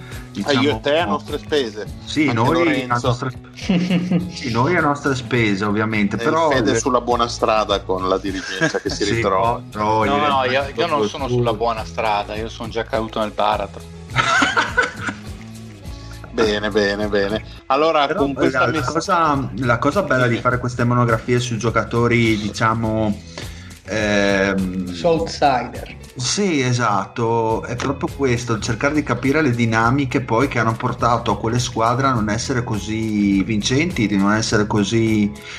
Mm, di non, di non essere arrivate poi alla fine, no? Alla, al compimento di quel ciclo eh, che è iniziato draftando un certo tipo di talento. Come dice Mario, è un po' eh, diciamo la storia dell'NBA ed è molto interessante andare a capire veramente le dinamiche. Beh, tante volte abbiamo anche visto, e questo è un caso per esempio, che a volte semplicemente trovi qualcuno più forte di te, in questo caso magari i Celtics, come poteva essere Michael Vai. Jordan per tante, per tante superstar. Comunque a volte semplicemente è lo sport, eh, non, non, si riesce a essere il numero uno, ma perché non per demeriti propri, ma perché vai a scontrarti con delle forze magari inamovibili, ecco. Eh, sì, infatti, ma eh, la morale che abbiamo capito da questa storia presentata da Lorenzo, alla fine non diamo la colpa al giocatore, mentre magari su Iverson possiamo avere dei dubbi, su, su Davis comunque la sua vita privata ha avuto degli effetti tangibili poi sul, su quello che ha raccolto su Dominic invece che idea vi siete fatti? Ma da quello, detto, da quello, che ha detto, Lorenzo un po' da, come l'ha raccontata in effetti ehm, emerge questa sua voglia di voler comunque sempre provare a reinventarsi o provare a dimostrare eh, mh, che le etichette che gli, gli erano state attribuite eh, non erano corrette. Quindi in realtà a livello caratteriale io penso che ne esca alla grandissima da questa monografia eh, lo stesso Wilkins. Poi chiaro, gli errori si commettono e sbaglia solo chi, chi non tira, diciamo, ecco. E quindi sì, uh, mi sento di poter dire che veramente eh, c'è anche da trarre qualche insegnamento da questa storia. Comunque la forza di volontà di non mollare dopo le sconfitte, dopo gli infortuni, eh, dopo le batoste, comunque è un discreto messaggio. Yes. bene, bene. Direi che possiamo andare in chiusura anche perché penso che sia, sì. siano passati quattro giorni dall'inizio della registrazione non mi ricordo neanche più chi c'è, chi non c'è, quindi andiamo con i saluti e, ringraziandolo ancora per questa, per questa monografia, quindi salutiamo Sir Dominic Bartolucci. Eh, Sir Dominic Pointier, buonasera, buonanotte a tutti, vado a bermi 6 litri d'acqua che ho la gola che è in fiamme. Meritata, meritata. Un saluto anche al nuovo centro titolare di Trotamundos de Carabobo, ovvero sia il Dile. Un saluto a tutti dal, da cos'era Venezuela, mi sembra la squadra. Eh, se non lo sai tu dove eri firmato. Eh vabbè, mi sono perso nei meandri. E ultimo, ma non ultimo nella vita, come ama dire un mio amico, il corrispondente da Bologna per Libero, Federico Feltri. Ciao Federico. Ciao a tutti ragazzi, questo non me lo aspettavo. eh, un... Ci sono rimasto un po' stronzo. bene, bene, ha sortito l'effetto sperato. Un saluto anche dal Marione, come direbbe qualcuno, alla prossima. Oh yeah. till I can tell how drunk you are. I don't really care about the pain. You would help me pass the night, and I would say that I'm alright. Should've known that people say the same. Yeah. Why you so high, going so low? Nobody knows where the wild ones go. Why you so high,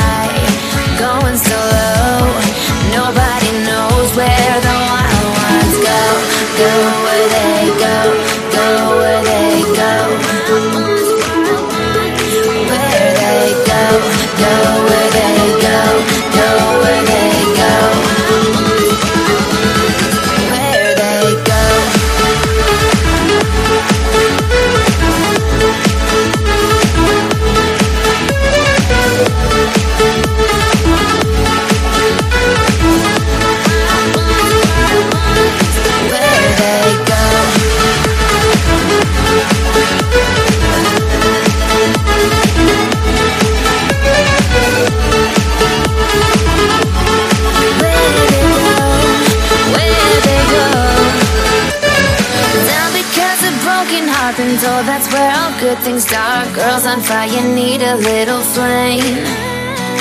Moving slower, moving on. It's part of life when love is gone. We're all players in this little game. Yeah. Why you so high, going so low? Nobody knows where the wild ones go.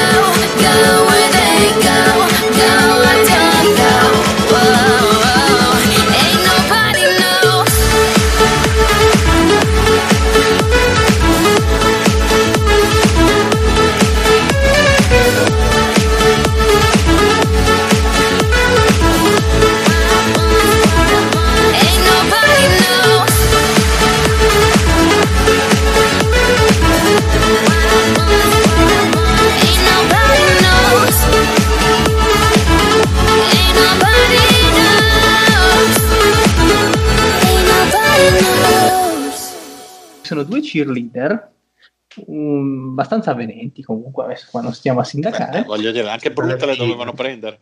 no no no sì assolutamente. Eh, che si mettono questa mano davanti al naso come per dire facciamo silenzio sulla college basketball secret, secret weapon. Comunque va bene. Avanti. dopo, dopo la College Secret Weapon direi che possiamo andare a chiudere a chiudere